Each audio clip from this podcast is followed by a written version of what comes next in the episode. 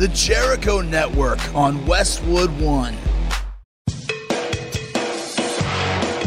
This is Rock Talk with Mitch LaFon. Mitch LaFon. Welcome to another episode of Westwood One's Rock Talk with Mitch LaFon. Joining me this week from the band Collective Soul, it is bassist Will Turpin. His new solo album is called Serengeti Drivers. And then on the other side of that, I have got from the band Lit, Jeremy Popoff. Their new album, Little Countrified, is called These Are the Days. So we talk about that and, of course, the new sound.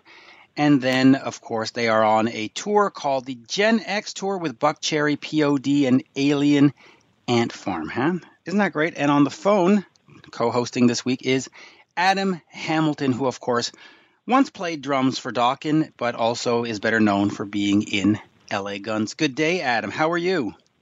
Hey, Mitch. Thanks for having me, man. Good to talk to you. Yeah. So, before we get into Lit and Collective Soul, and of course uh, Rikki Rockett of Poison, how how dare I forget Rikki Rockett of Poison, uh, who are on you? tour? Yeah, I know on tour with Cheap Trick.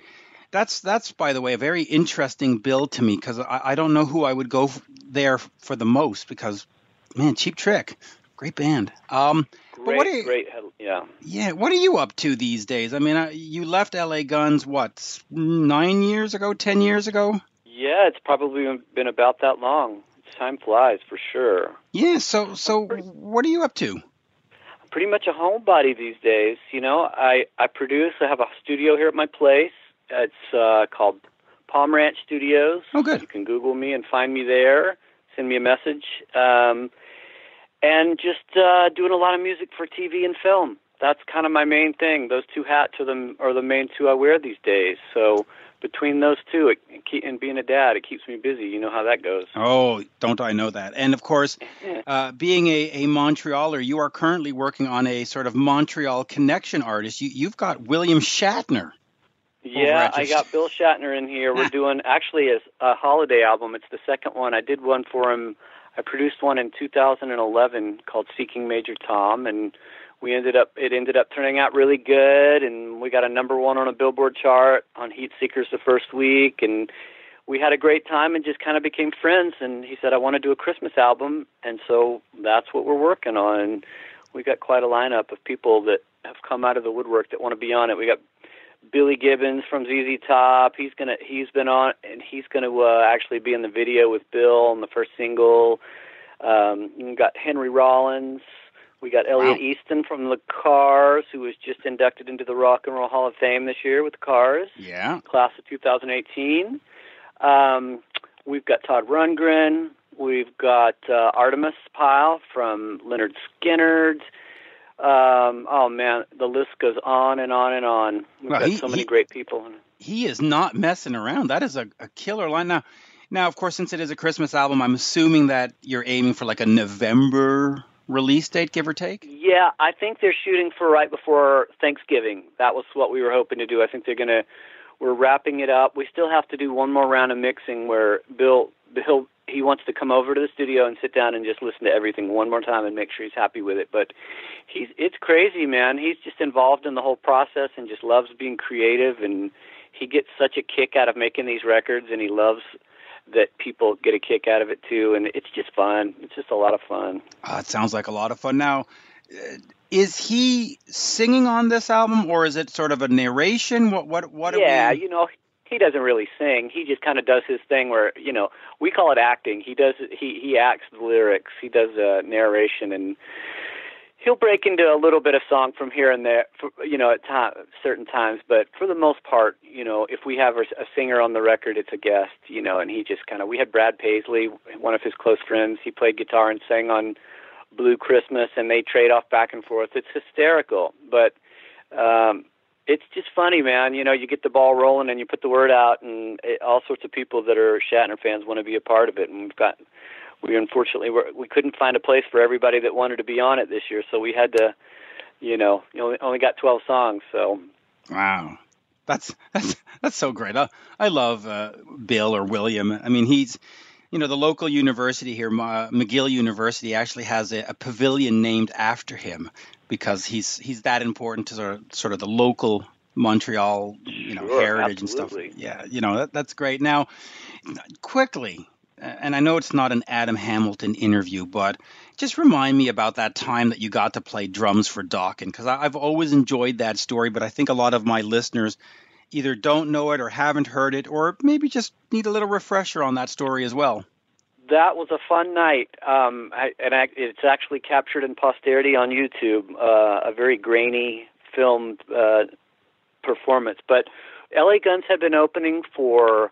We'd been on tour with with Dokken and Warrant and Ratt uh, on that Metal Edge summer tour, and we had had a great run. The second month was coming up, and we were about to play one of our last shows of the whole tour, and it was going to be in Phoenix. And by the time we ended up in Phoenix, we were going to play this outdoor pavilion. Uh, Mick Brown had gotten sick and couldn't play one of their last shows, and that happened to be uh, their hometown, his hometown, and so it was it was a real bummer that they weren't going to be able to do the last show. But I was actually a, a drummer first and foremost, and pretty much knew the show back and forth. I mean, I'd been hearing the the Dokken set every night for two months, and knew most of those songs anyway. So I jumped on the bus and talked to Don and the band, and I said, "Hey, listen, I I think I could play the show and get you guys through it." And they said, "Well, let's have a little rehearsal and see how it goes." So we went back went backstage and kind of ran through the songs a little bit, and they took a chance and said, "Let's let's do it." And we did the show, and and it ended up being fantastic. It ended up being a great night because first and foremost, I was a drummer before being a bass player. So wow, that's such a great so, such a great yeah, show. I got I got to jump in and save the day, which was pretty fun. Yeah, see, I, I like those kind of stories. Now, uh, just before here we get over to uh, Will Turpin of Collective Soul, I need to remind the folks that I will be hosting the New England Rock Fest on Friday, August 17th and Saturday, August 18th at the maximum capacity in Chicopee, Massachusetts. So if you're in town, come out and see me. I have got, uh, we've got Eric Martin, the voice of Mr. Big, performing all night long uh, with uh, Steve Brown and PJ Farley of Trixter. And the next night, it is Firehouse. So uh, come and join me, come say hello, and uh, come enjoy the Kivel Records 20th anniversary New England Rock Fest. Isn't that cool? I love those kind of festivals, by the way.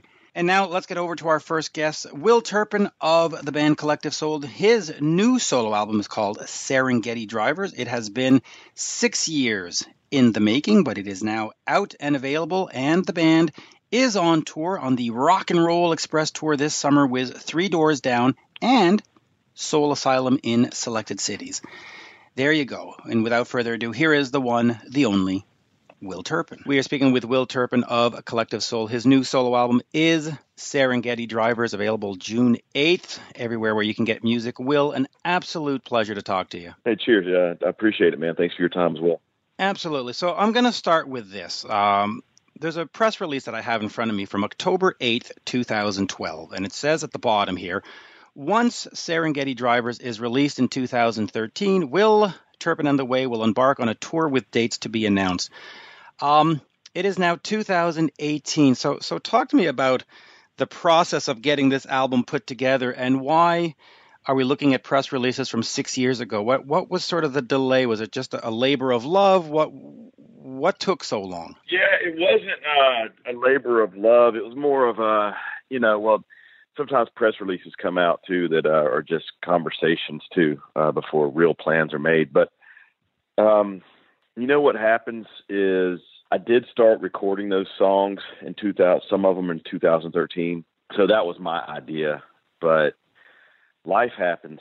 Um, my wife gets diagnosed with breast cancer, and in the meantime, Collective Soul has not taken the foot off the gas pedal, which is extremely good thing for me.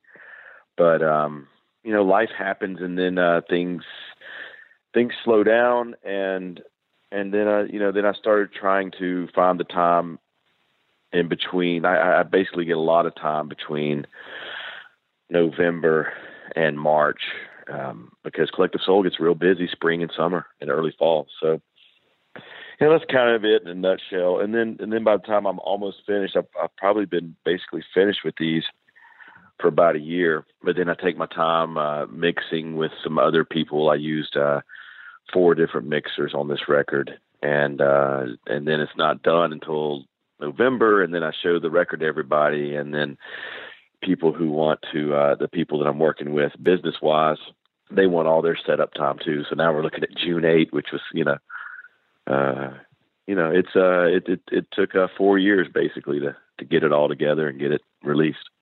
It did. Now, so so talk to me about the songwriting process. How is these songs different than what you do in Collective Soul, and how do you approach songs that are meant for a solo project, apart from or uh, aside from a, a band project? I think, you know, with Collective Soul, you know, there's a lot of songs that Ed's got uh, his own sketch in his mind of of these songs. Maybe maybe eighty percent of the ideas are kind of in his head already. And with Collective Soul, I can also just focus kind of on my responsibilities. And, and and it's not that my responsibilities are only on bass but i can focus on what my strengths are in the band because i know we all know where our strengths are and what we lean on for each other and and and and what we are expected to do on our own. So with a band that's kind of different and and with the solo record you know i, I sit down obviously i i don't write most of these songs they don't start with a bass idea um piano was my first instrument, and it's basically the way I see all music is uh, on a piano staff or on a keyboard. So I start all these songs with um, a piano, or I, I, I commonly go back to the Rhodes and start a lot of songs on Rhodes as well. And then I kind of think about or imagine what players I want to round out the um, the vibe or the overall harmonics of the song. So you know, I basically with the solo record, I used different musicians on almost every song. There's they're they're all playing on multiple songs, but there's only you know a handful of songs where it's actually the same group playing the song. So yeah, so um, now of course you do have the Rock and Roll Express tour with Three Doors Down starting uh, in July. Will there be time for Serengeti drivers to be brought to a live stage? Is that something that you're hoping to do to to get out there and do some uh, Will Turpin shows and, and bring these songs to the fans? Yeah, definitely. Uh, before the summer tour starts last week of June, uh, Serengeti Drivers is released June 8th. So I've got a show June 6th at Eddie's Attic here in Atlanta, and another show June 8th on that Friday night at a venue called Mad Life Sound and Stage.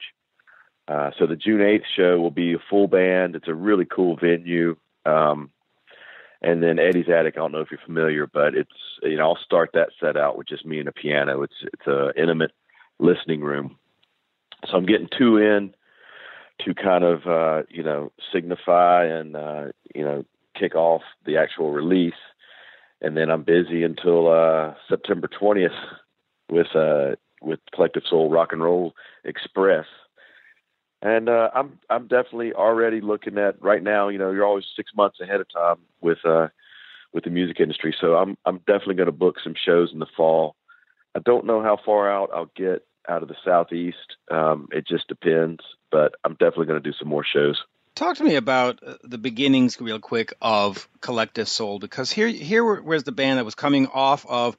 We had the uh, hair metal scene, then we went over to Nirvana. Talk to me about getting started with the band and what it was like around 93, because we're, we're heading into 25 years since Hint's uh, allegations and things left unsaid. Yeah, yeah. Hint's allegations was released on Atlantic Records in '94, so 25 years is next year for us. Yeah. Um, Collective Soul is, I mean, it's it's it's Ed's it's Ed's baby, it's Ed's thing, but Collective Soul was a group of guys from a small town that understood each other and felt the same way about music. Ed was working on his, he's six and a half years my senior. He was working on his craft in my father's studio. And me and all my buddies, all the original Collective Soul guys, even, even Dean, uh, Ed's brother, we were uh, we were coming up through high school and we understood uh, and were big fans of what Ed was doing in the studio. He had some solo records out uh, before Collective Soul, and uh, you know the short version is you know when when his friends were getting married and getting real jobs, uh, we were getting out of high school, and you know that was kind of the beginnings of Collective Soul. I was pretty much the last one to commit, but I feel like the the the main strength in Collective Soul was our our friendship and the the the way we were able to kind of we we had an unspoken language, a, a chemistry, and a vibe that was there from the beginning, and it was because we grew up in the same area and and and we thought the same way about what we wanted to sound like. And uh, I've always said this, and it's a, you know it's a common question, but you know as far as what was going on in the era, we we just created by feel, and in like you know Ed's songwriting should be considered amongst the best. Uh, and we just write and play for the song, and uh, and we're just ourselves. You know, we didn't we didn't overthink what is collective soul going to be. We didn't really we didn't really think about that. We just knew who we were, and that's that's what we were going to be. Talk to me though, just quickly about what the scene was like in terms of getting signed back then, because there was this sort of upheaval at the time, and and and rock was sort of not in favor, and yet you still managed to get signed. You still managed to break through. Was it a struggle, or did the record company say, "Yeah, you know what, this is the sound we want to sort of get"? Yeah, I mean, it, it, there's always I think with every band there's a there's a, a kind of unique pathway that they have to go through as far as um, the steps they took to to be recognized or or to be signed or whatever. Um, and with us, you know, it, it seemed like overnight, but like I said, Ed had really focused all of his energy um, right out of high school into songwriting. So he had been, you know, he was 28 years old when we got signed or 29 and I'm 22 years old uh, when we get signed. Um, it, it's you know, and I'd worked my whole life on music as well. Um, so uh, I don't know, you know, I don't. For me, uh, for Collective Soul, I think it mainly started with people enjoying our music. Uh, we had sold. I got, I really can't remember the number right now, but I, we had sold 15, 20 something thousand records on an independent label and the song Shine had broken out on college radio in Atlanta. Um, so we kind of garnered our own success in the beginning, and record labels saw the saw the attraction there because we had already garnered our own success. We didn't. We were definitely not a, sto- a version of the story where the, the record label signs us and then they help us help us to build something. Collective Soul was uh, a, a living, breathing successful thing uh, on, on a micro level. So uh, when we got signed, they just put the Atlantic Records stamp on that record, and we went out and played live. They didn't. There was nothing they changed, nothing they did.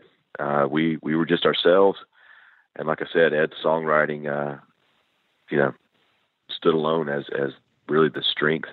It really does. Uh, outside of yeah, and and then when when I listened to the bootlegs, even when we were youngsters in '94, um, there was certainly something electric and musically, still musically, uh, technically good about uh, the you know the five guys from Atlanta.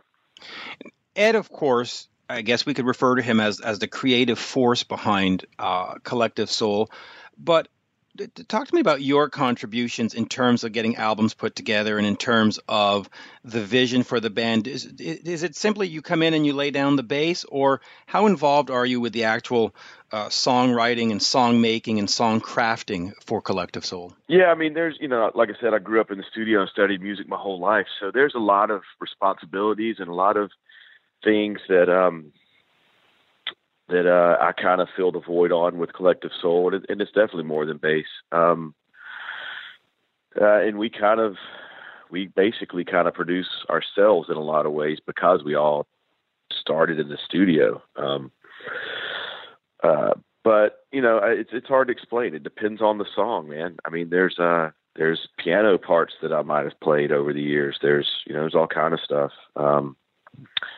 and it's more of uh, you know Ed's got a definite direction where he wants certain songs to go. So it's more of like also Ed deciding what what we're gonna you know hey oh okay that's a good idea Will. Let's do that you know. And and the Ed's still the final des- decision maker, but um and we're all in there.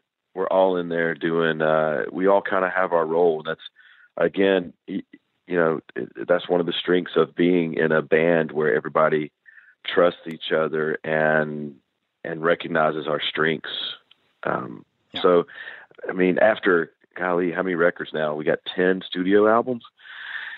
Uh, there's so many different things and responsibilities over the years that I've that I've done or somebody else has done. You know. Yeah, absolutely. Now, now, one of your strengths, of course, is the live performance and Collective Soul Live.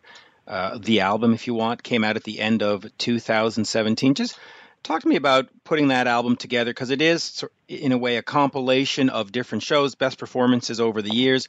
Um, what was that right. like putting that together and, and, and sort of sifting through those tapes and, and really picking out those moments that say, yeah, that's the version? Yeah, um, you know, today's technology kind of lends itself to uh, to make it a little easier because we would we were on tour and we recorded uh, to a hard drive, obviously, uh, through to Pro Tools every night. Um, I would write notes on nights that I felt like there was a special energy, um, and I would keep notes on that. But the main uh, the main resource there for sifting through it was Sean Groves, who's kind of been our sixth man for a long time now. We met him during the Dosage recordings uh, at Tree Studios in Atlanta, and um, he's he's evolved in kind of our sixth man. He uh, he engineers and mixes and understands everything about us and our style. And um, so we we sent Sean. Uh, oh Lord, we must have sent him forty, at least forty shows. And uh, I, like I said, I gave him some notes on things that I thought happened magically on certain nights in certain towns. Uh, but we also depended on him a lot to sift through it. And then uh, once he starts mixing it, he just sends us mixes, and uh, we all have some things to say to help him out.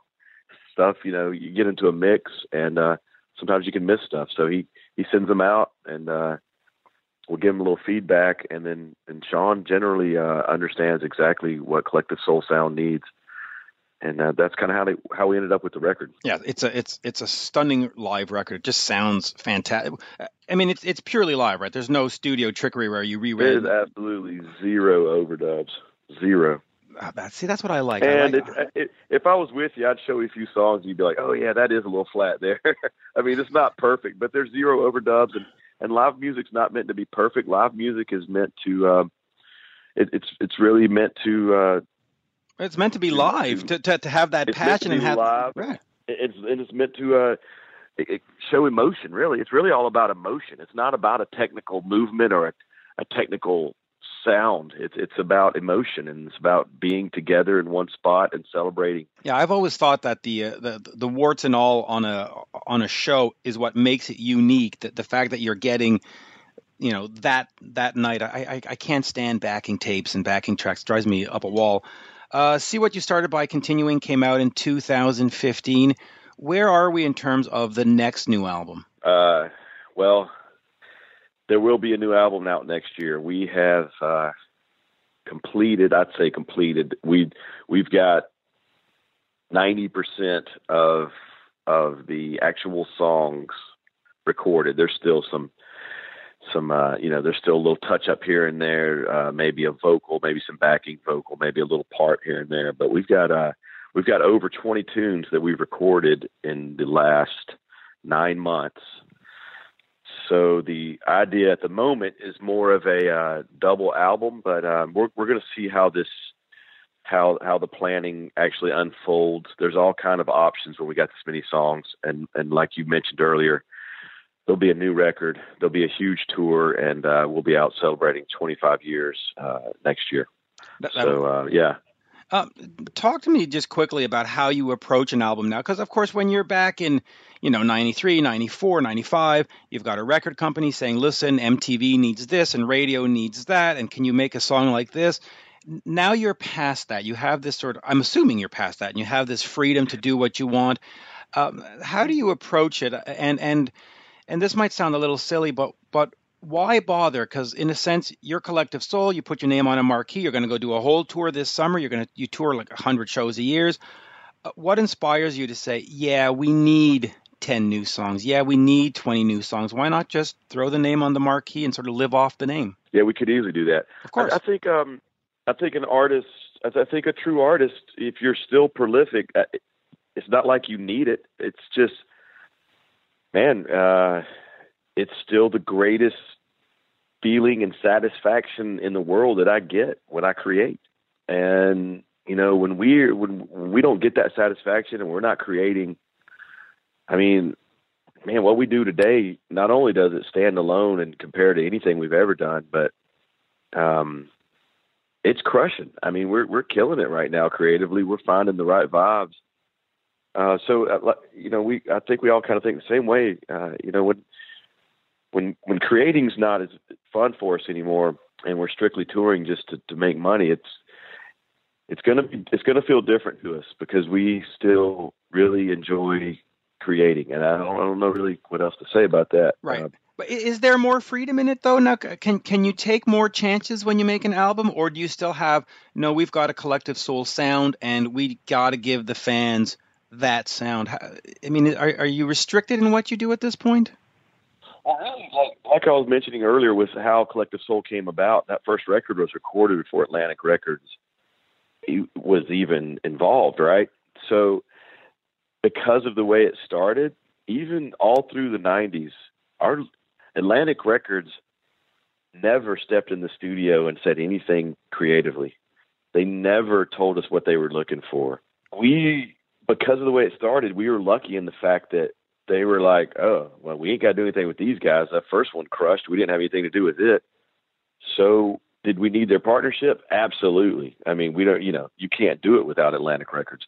But they were never that label with Collective Soul ever that was getting their hands into the into the creative process at all. We were trusted and we were allowed to do whatever we wanted to do. So, in that regard, that's kind of still the same, even 24 years later. Um, we do what we want to do. Man, we it's hard to believe, but we didn't we didn't overthink what was going to be cool and what we thought people wanted to hear. Even in the 90s, we did what we felt like we thought would be cool and what we thought felt right. Right, and it, and it worked out. Now, uh, when the new album does come out, are we doing another Pledge Music campaign? And and how was that for for the live album to go through Pledge and and and have that direct to fan kind of marketing? Yeah, I mean that's that's your that's the key phrase with Pledge. It's it's it's about direct marketing to um, to fans, and uh, yeah, it was cool. You know, we we we get to put a little bit of energy into it. It's not a whole lot,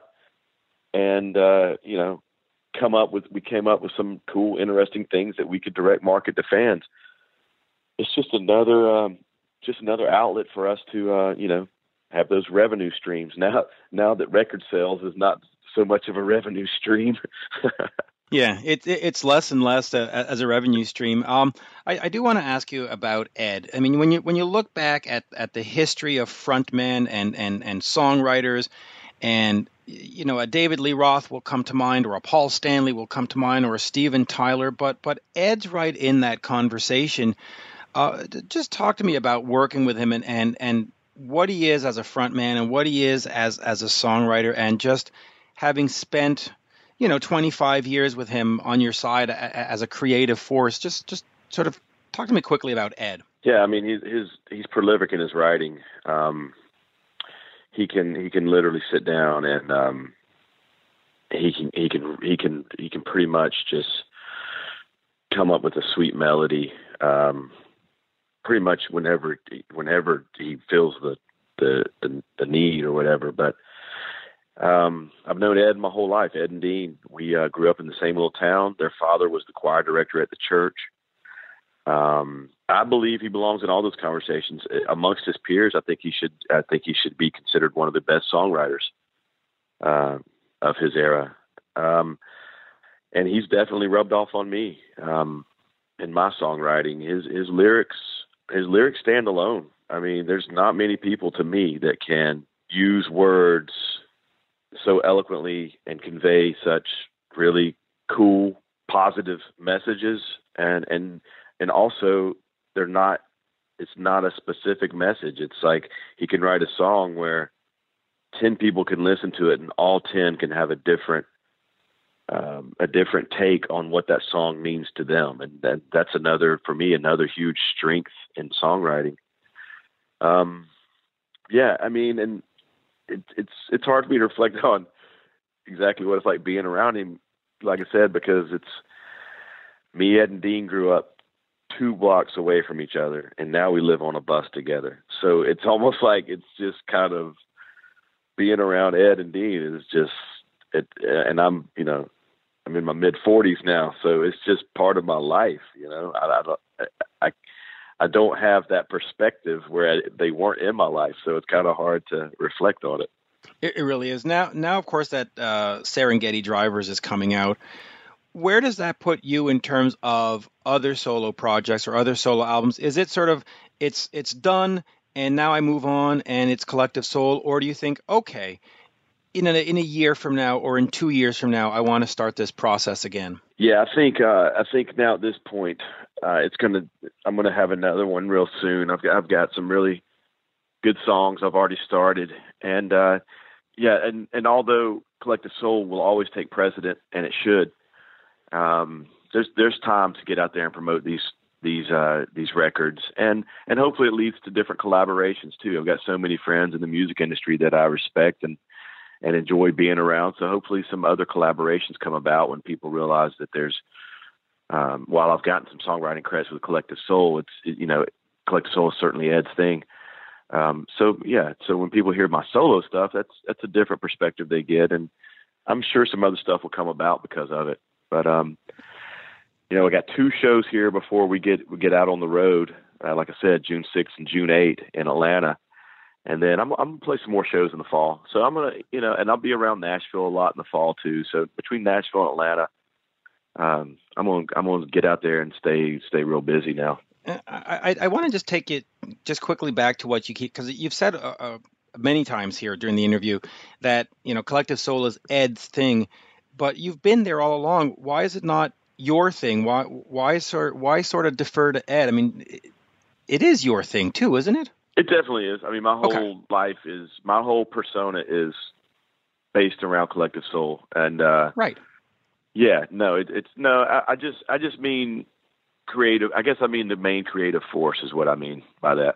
Okay but because because it, but it's interesting to hear because it, it's it's almost as you, as if you defer to him and say no this is his and I just sort of show up and and turn on the lights and it's like no there's, there's more that you don't just turn on the lights. You're you're you're Will. You're the bass player. You're you're as much part of it. No uh, with, without our chemistry and our right. vibe as a band uh, we're I mean I, I, again Ed songwriting would have found the light no matter what but we're not collective soul without the chemistry and the group Gotcha. And uh, I'll finish on this today, of course, uh, and I'm sure you've spoken about this at length many times, but Woodstock 99, great event. I remember sitting in my living room watching it on pay per view. Of course, you had you know Metallica and all, all kinds of great stuff. Just, just what was that event like for you personally and also for the band? I mean, it, it, it did raise the profile. I mean, you were already sort of five years into the career and the profile was what, but was that was a, a larger than life kind of event, right? Yeah, Woodstock '99 was great. Uh, we we had we had really honed our show show in at that point. Uh, when I look at the HD footage now, I'm like, okay, yeah, okay, we had we had been really playing a lot of shows for five years, um, and it was good. If I if I can go back, the one that was really more more pivotal to me in, in our development was '94. when We played Woodstock '94. True. Uh, on a Friday night, and we had been signed at that point to Atlantic Records for nine months, and uh, you know, being on the road, uh, you know, all the classic clubs across America. We played 200 over 200 shows that year in '94, um, and getting the call. Uh, we got a within the same couple days. We got a call. Hey, uh, Aerosmith wants you to open up. Okay, right, awesome. Yeah, we're doing that. We're real happy about that. And then within a couple days, uh, Woodstock '94. Um, Friday night uh, as the sun's setting. Uh, you guys got a 60 minute set. So things were happening quick, and uh, it was a big deal. And then we get there on site at Woodstock, and I'm, I'm seeing so many of my heroes. Um, I got to meet King's X that day. Um, yeah, Doug Pinnick. You gotta love that. Yes, and I'm still friends with Doug. Uh, so I mean, those records, I was, I was just, I was eating up every King's X note that they ever did, and and and it was, I remember King's X played before us, and I went side stage. I saw King's X playing on stage right there, and I look out, and um, by all accounts, there's well over 350,000 people out there, and uh, I, I can't, you know, feelings feelings are truly hard to kind of delve back up and truly feel that way. But uh, I know what my mind was thinking. My mind was thinking, uh, oh, oh shit, this is really happening, man. This this is going down. And for me, that one was a, even more pivotal in our career and in our development uh, than even the '99 one was. Um, like I said, although '99 was a big deal, man, we were clipping at that point. I mean, it was a big show, but it was almost just another show for us. Uh, right. We were just clipping, man, sailing through the seas, man. And, and of course, uh, King's X, uh, uh, you know, one of those bands that that have been around for years, but just never got to that next level. And it's strange because musicianship wise and, and song, they have all the elements, and there, there's just something that just didn't get them and, and, it's it's it's wow. I mean, what a band! Uh, Ty. It's a musicians. It it all they almost end up being a musicians band because all musicians love and respect them. Uh, but I was uh, man. I mean, Beatles are clearly my favorite band, but King's X was the culmination of the Beatles mixed with some three part amazing musicianship and a little metal. You know, there was a little metal in there uh, and a little more hard rock. Uh, so I don't know, man. I, I don't know what to say about them. They they influenced they influenced me so much, and um, I was just taken back that day. I, I remember kind of almost going into a sprint because I saw all three of them walking down the same hill I was walking, but they were like 60 yards in front of me.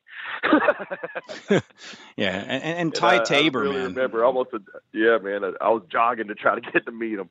So, well, did you? Did you catch up to them? Oh, I sure did. And like I said, uh, through Texas a number of times, and uh, Doug comes to hang out, and uh, we've we've had some really fun times with with Doug. Uh, he's a hero of mine. Yeah. So and so on on Serengeti Drivers Part Two, you can you can get Ty and and and and Doug and all that to join you. Uh, Will, absolute pleasure today. Uh, thank you so sure. much. Wouldn't that be great to have them on the album? Absolutely, man. Absolutely. I'll email Ty later and tell him to, to give you a call. Uh, absolute, absolute pleasure. Yeah, cheers, man. Thank you. And can uh, see you on the road. All right, cheers. Yeah, come see us, man. We're uh, we're out ton of dates, man. Come see us. Absolutely. Thank you, sir. Thank you. Have a good day.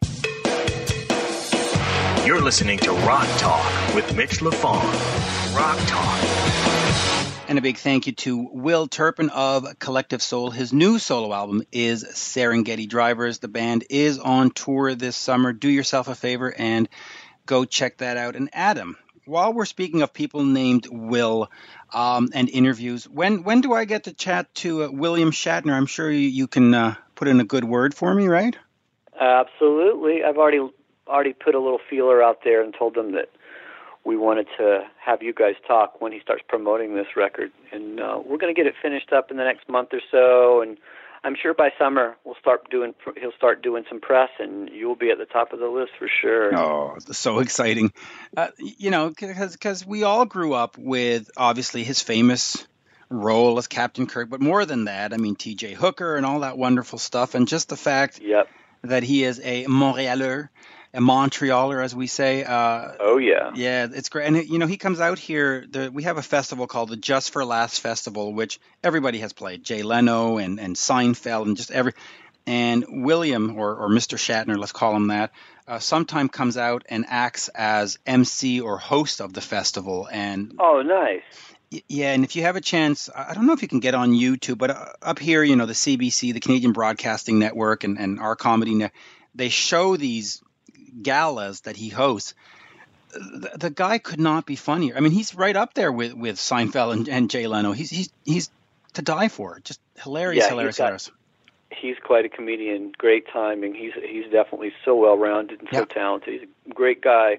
Yeah. So speaking of uh, talented, let's get over to our next guest, Jeremy Popoff of the band Lit. Their new album is These Are the days, and they are on tour, like I said, on the Gen X Summer Tour with Alien Ant Farm, POD, and Buckcherry. And next week, I do have Josh Todd of Buckcherry talking about what's going on with the band and the tour as well. But you, Sir Hamilton, had a chance to tour with Lit back in the day with your band Joe 90, and your big single back then was Drive. Um, talk to me about that. Were the is there a lot of like nasty stuff where they were pulling lights on you and driving you crazy, or or were they? No, you know, just the opposite. Those Okay. guys, the Popoff Brothers, were so nice. Everybody in the band, uh, Kevin, the bass player, and Alan, the drummer. He's he's uh, since passed away, but uh, Alan, the original drummer, on their first record, those guys could not have been nicer. And we played a bunch of festivals and radio shows with them uh, back in the '90s. And uh, one of the great moments I'll always remember, and I always try to carry this one forward, is um, we showed up to, to play, and you know, usually, obviously, the opening bands get less stage, t- you know, you get less time, less stage area. You don't get the drum riser. You set up in front, and they let. We were even third on the bill, so there was a uh, somebody that we had to open for in front of them too. They let everybody use the drum riser, and they made a point to say to us, you know, when we were first starting out, and we would op- we opened for uh, the Offspring when the Offspring had just broke, and the Offspring did the same thing. They said, nope, you guys get the drum riser too. We like we like everybody to have an equal shot, and we don't like to take anything away. It just goes to show you, like when people are cool and insec- and they're secure in who they are and what they do, it's like they can they can be you know they can make things so much more fun than when people are insecure and like no you don't get this lights these lights you don't get this sound and you have to set up in front of us. That to me is just a you know i don't think it's that uh, you know you it's not like well we've earned this through the years where the headliner. It's like no usually it's kind of like it shows the insecurities of that band you know? That's kind of what i've what i've seen through the years is it's the one the cool guys that like are confident in who what they do. They don't care if you turn the pa up louder for you than them. When they come on they know they're to rock. And those guys did. They treated us so nice. They gave us everything we could have possibly needed to put on a great show and and not felt like you know the little opening band. So we i love those guys. They were super nice to us. And you know, that's how it should be. Because when you go to a show and you've bought a ticket, you should get to enjoy the entire show. And when you see a band getting short staged and, and you know, they can only have five feet of the front stage and, and they're getting to have three lights and it, it, it sort of ruins the entire evening and, and, and Yeah, I get I get that there's a you know a hierarchy and the, and the protocol for opening for bands is you know you're you're gonna you're gonna eventually hopefully get get to that second that next level yourself one day, but I, I just reminds me of the old story of of uh, Kansas when on their first record when they were opening for Aerosmith and Steven Tyler would go back behind the amps, unplug all of Kansas amps because they were doing so great and they were getting the crowd into it so much, and he was just like at his I guess he was just at a very insecure point in his life and career, and he didn't want Kansas to do great, so he would sabotage the shows. And finally, Kansas was a bunch of big dudes. Finally, they put their one of their roadies over on the side, and they said they plugged all the plugs into the other side. So they made it look like he was unplugging the plugs uh, to sabotage their show the second time it happened. And uh, so they they they kind of like outthought him. They uh, they outsmarted him. But finally, one of the guitar players jumps off stage and chased Steven Tyler around the arena. And they said Steven Tyler was like hiding in a broom closet because he was like, "You're not going to sabotage our show anymore, even if we are the opening act." It's pretty funny when bands do that. That's hilarious. And and you know, you look at bands like like Aerosmith or, and any other band, whether it's Metallica, and, and, and I'm not saying that they've done that, but if you're at such a level and you're headlining an arena or headlining a stadium, the least of your concerns is the guy that's playing six songs ahead of you. I mean, really, like how can that even be? Uh, in the equation of the stuff you have to worry about. And in fact, you really have nothing to worry about if you're headlining festivals and stadiums and, and arenas, quite frankly. Well, one would think that, but uh, musicians can be a sensitive bunch and can be very insecure and feel like, oh no.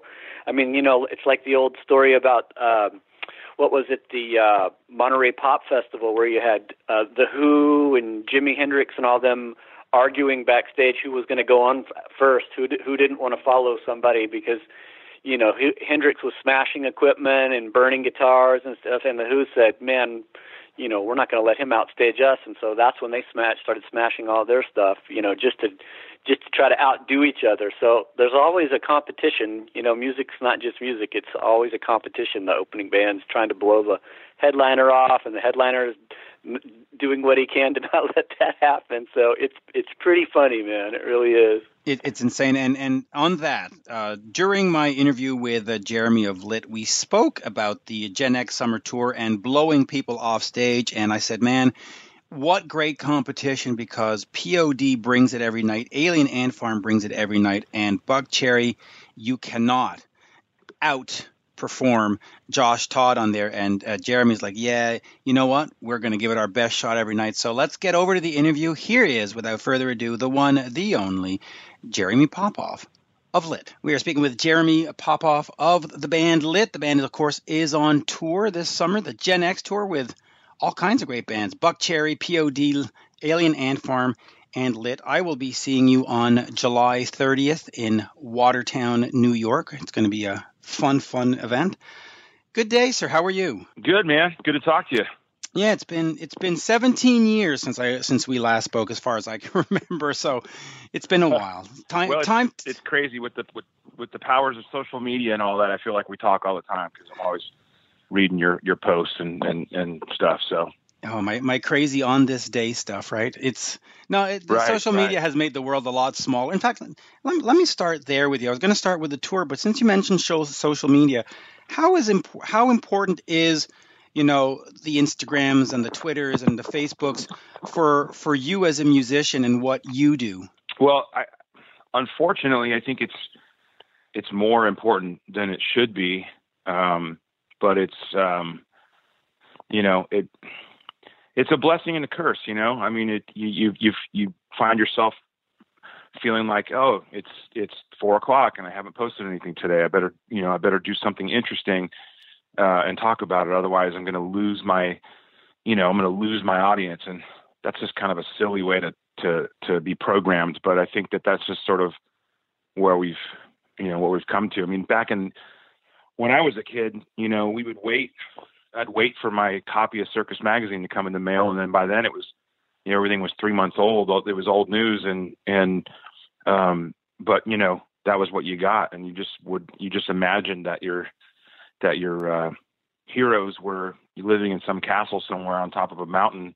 You know, if they weren't if they weren't uh, on a tour bus somewhere, and, and I can't imagine what it'd be like. You know, um, 30 years ago, like follow, you know, DMing Bruce Dickinson on my Instagram, you know, and having him go, "Hey man, I'm gonna be here. I am eating a cheeseburger," you know. Yeah, you know, you, you, you But, make um, a, it's a great point though, because you look at bands like Kiss that really built their career on the mystique of you can't see their face and all. If Instagram and Twitter were around, be like, dude, here's Gene eating at the deli without his makeup. It's okay, mystique over. Let's move. So it it's hard to create that now, right? It's it's um there. I don't think there is any mystique anymore unless you unless you're one of the very few people that have just decided to kind of swear off social media and not participate. You're almost kind of frowned upon if, if you do that. But I have a couple friends that have, and and and they said, you know, they say it's the best thing they ever did. But um, but you know, it's I, I guess it kind of comes to the territory. I mean, you know, it, technology. I mean, the way we make music anymore has gotten a lot simpler as well. You know, we don't we don't have to go hide away in a recording studio for a couple months to make to make a record. You know, we can kind of do it on the fly. We can kind of do it as we write it. So just you know, everything is just kind of it's just all instantaneous now and, and right there in your hand. So it's um So yeah, so so yeah.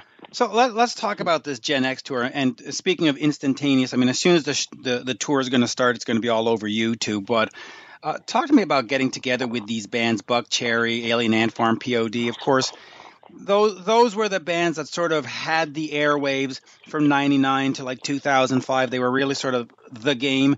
Uh, it's a great tour, great package. Uh, talk to me about putting it together and you know, once these dates run out, do you think maybe down in the fall you might want to get together and do something else with some of these bands, either as co-headlines or something? Because it, it truly is a great, great package for for fans of, of that era of music. Yeah, man. I mean, thanks. Uh, it, it is a good. It's kind of funny. Just the the the four of us were are all you know we're all from Southern California. We all grew up playing in in in, in the clubs around here, and and we all kind of came onto the scene around the same time. So uh, and we've just been doing it for a long time. And I think that you know, it summer is is the season for for package tours and and people um, people want a little bit more bang for their buck these days. I think so. So it's just kind of smart for people to to package up and to um, and to kind of bring the the uh, the traveling circus around the whole country. I mean, we've done a couple things like this um, in the past, but it's just I think it, it, it's great for for fans of of rock shows because it gives them um, you know gives them a chance to see a great package, a great you know hear a bunch of songs that they know, and, and the sets are a little shorter, and a little leaner, and um, you know, and I, th- I think it's just become kind of the thing that people people want and and people sort of expect now is to get that more of that value for for their hard-earned money. You know, yeah, see four rock shows in one.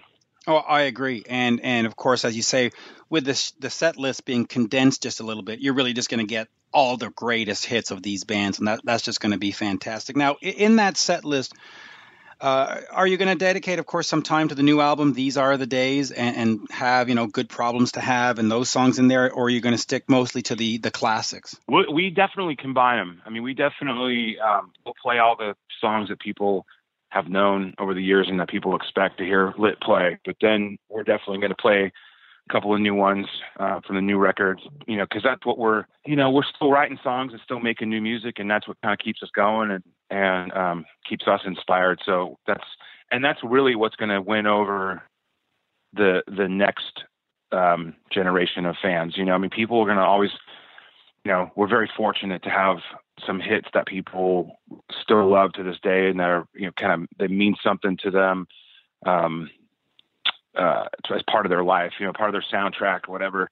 And um but you know we like to think that maybe some of these new songs will be part of the the next phase or the next soundtrack. So we you know we to keep ourselves entertained and to hopefully you know turn people on to some new stuff we'll we'll definitely be be um, playing with some some you know we always kind of change it up too. So we'll play good problem to have because it's the new single but we'll also kind of mix it up and, and see which ones people are are digging the most and which ones are going over the best and kind of right. and, and kind of tweak it from there.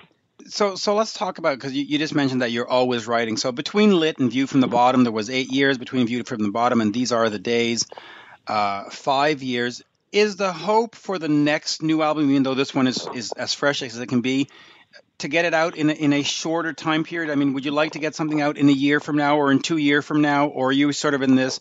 No, it's gonna. If it takes five years to get the best songs that we have, it's gonna.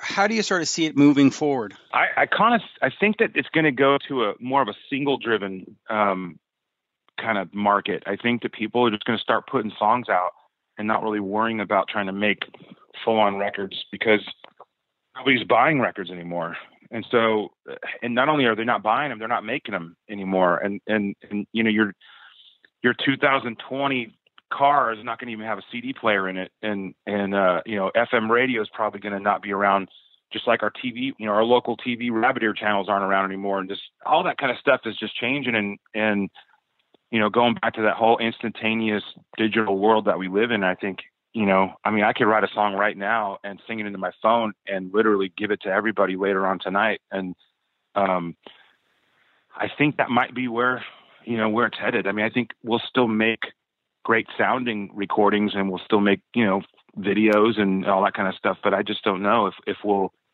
wait until we have 12 completed mixed and mastered songs, you know? And, and it's funny that you mentioned, it's funny that you mentioned that FM radio might not be around last year the FM signal was already turned off in Norway, so it's happening. I mean, it's already, uh, you know, that that's happening. So, so talk to me about um, these are the days. You you went through the Pledge Music site, which is a great site, and, and maybe we can get a, just a quick comment on that. How was it working outside of a big record company and a big label and the whole machine of the AOR guy and the this guy and the that guy telling you that this single needs to be this way just here we are, straight to the fans, take it or leave it. You know, how was it that process, and did it affect sort of the creativity or the writing process at all, knowing that you could do essentially what you wanted? We didn't. Uh, the the pledge music thing was a great experience because it was a very direct connection with the fans. We did a lot of um, we did some cool. I mean, you know, uh, somebody in England got the guitar that I played in the Miserable video, and um, you know, there was just random stuff on there like like you know, stomp box pedals that you know that went bad on the road, and people got a, got to have a piece of that, or, or got to see just different different um, handwritten lyric sheets, and just a very personal uh, connection with the band, which you know was cool was cool for us, but it was also it seemed very cool to the to the you know people that got to participate in that. You know, we got a lot of feedback from from fans that got you know that got to really get a piece of some something special to them and something that that had a direct connection to us. And and it just um so that part of it was super cool. It was a lot of work. I'll tell you that it was oh yeah. it was uh you know uh, my house looked like a like an amazon warehouse for a while there and all oh. the guys oh. came over and it was literally it was very diy very old school like it was it was back to our 1995 you know do it yourself days and and it was funny because i mean it literally you had the whole band was at my house plus my son was in there helping and we had a couple other people helping and you know we were drinking cocktails and stuffing envelopes and laughing and goofing around and and, and we did that for probably three or four days uh, nice. just you know uh, we we we had I, know the feeling. I, I, did the I did a pledge music campaign uh, for a Kiss tribute to for um, cancer hospice here in, in Montreal back in 2013. Sold a thousand CDs, which was you know the limited amount run.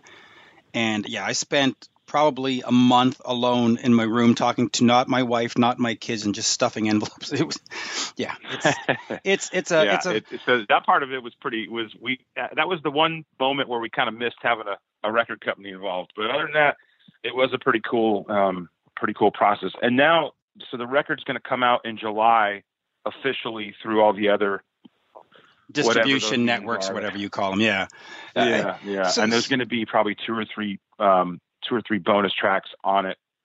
Um, that what that uh, songs that that right. weren't on the Pledge Music record. So, um, in fact, so, one of them we're we're starting to record tonight, and it'll be it'll be uh, we'll be finished with it tomorrow. It'll go get mastered and mixed, and then uh, it'll be on the new one. So, kind of cool. That going back to what we were talking about, it's that easy to get music out now. Yeah, and, I, am looking forward to it. Now, w- will that be These Are the Days, just whatever version, or is it going to be called the deluxe version, or is it does it change the name? Is it called These Are the Times? I mean, the one in July. we'll it, keep it the same. Okay. I mean, we we really like the we really like the album cover a lot, and and the and the vibe of it, and I mean the vinyl will probably stay the same. I don't know I don't even know that we can physically create more space on the vinyl record, so that will probably stay intact how it is. But the uh, the CD and the download and everything will have the bonus tracks, and we even have some um, uh, some kind of uh, work tapes and demos and things that we may make available as well, so people can kind of get a little glimpse of what the process was like and, and um, have some pretty cool some cool um, moments of writing some of these songs and and we actually, um, while we're talking about all that, we're re-releasing um, View from the Bottom and the Black Album. The Black Album's actually oh, wow. never been available digitally, and so we're going to release that. And both of those records will also have um, some never before heard bonus tracks and some demos and things like that. So so there'll be, oh, that's be plenty cool. of lit coming out this year. oh, good, because it's nice to see that. Because you know, listen, when when I first did interviews with you, and I remember there was one day, what was that band? It was Handsome Devil or, or Devil Handsome, Handsome Devil, something like that. You mm-hmm. were you were on tour with them. Handsome Devil, yeah. Handsome Devil. You were on tour with them. We had a great night in Montreal. Everybody did interviews with everybody, and and the band really seemed to be firing on all cylinders. You were sort of at the top of your game, and then of course it, it sort of the, the releases got more spread out. So it's nice to see that you're back in making music because anybody who does, kudos, because I love that. Um, these are the days, though. You halt or you stop short of calling it a country record. You say it, it's more Nashville influenced. Uh, and of course, you have that, that connection with your dad, who was a DJ back in the day, who who spun, I guess, Nashville or country records. Um, talk to me a little bit about the sound, and are you worried about alienating earlier fans? Are you trying to gather new fans? Are you, is it just you're you're free to do what you want? Talk to me about sort of moving into that Nashville sound without calling it a country record. Um, you know, it's interesting because I mean, we, I mean, I I live in Nashville part time. I have a house there. I've been um, I've been spending time in Nashville for going on 14, 15 years. So I mean, I, Nashville's been more in my blood than any other scene or any other town, really. Uh, you know, um, and it's a it's a real community that kind of we didn't you know back in the day I mean, we were very lucky enough to to get a taste of what the sunset strip was like in the late 80s we were all in high school and it was kind of you know it was this we went every friday night every saturday night you know we it's the reason we started our band. We were in high school. We just thought it was cool and we wanted to play the roxy and the whiskey and and we got to um we got to be part of that scene for about five minutes and it was pretty cool. But after that there really wasn't a scene in orange county. There really wasn't a a sense of community. And um other than just bands that you met out on tour. I mean the first time we met buckcherry or the first time we met um POD, you know uh, the offspring or Right. or pod or or even no doubt no doubt, right? was out at some big festival, you know, with some we're playing in front of, you know, 30,000 people or something. We didn't meet them um, you know, in some local club where we all hung out together. Um, there wasn't any of that kind of sense of community. So, you know, about 15 years ago when when um, when I went to Nashville for the first time, that kind of all changed and all, all of a sudden there was this whole town and this whole community of like-minded people and songwriters and musicians and not only songwriters and musicians, but like the best, the best songwriters and the best musicians, and to, to feel that connection and to be welcomed by that community, and then also be inspired by them, and and to be call them your friends and your you start writing with them and working with them. It was a it was a game changer, and and definitely so you know it would be impossible. Anybody that's followed lit from from the early days knows that really there's we've not put out the same record twice and the records have all kind of run the gamut throughout from song one to the end. Always experimented with different instruments. We've always had slow songs and fast songs, and we've dabbled in different things. We've never been afraid to really um, to try different things. And you know, these are the days. Is just a is just really it's it's where we are in our lives, you know. And we've we've all been you know we've had kids and we've been married and we've been divorced. We've had good people, you know, we've lost good people and had our share of, of triumphs and tragedies. And, and, and, you know, here we are 30 years later, Kevin and AJ and I are still in a band together, still making music together. And, you know, if anybody cares or anybody gives a shit, this is what it sounds like now. You know, this is the, this is the stuff we're writing now.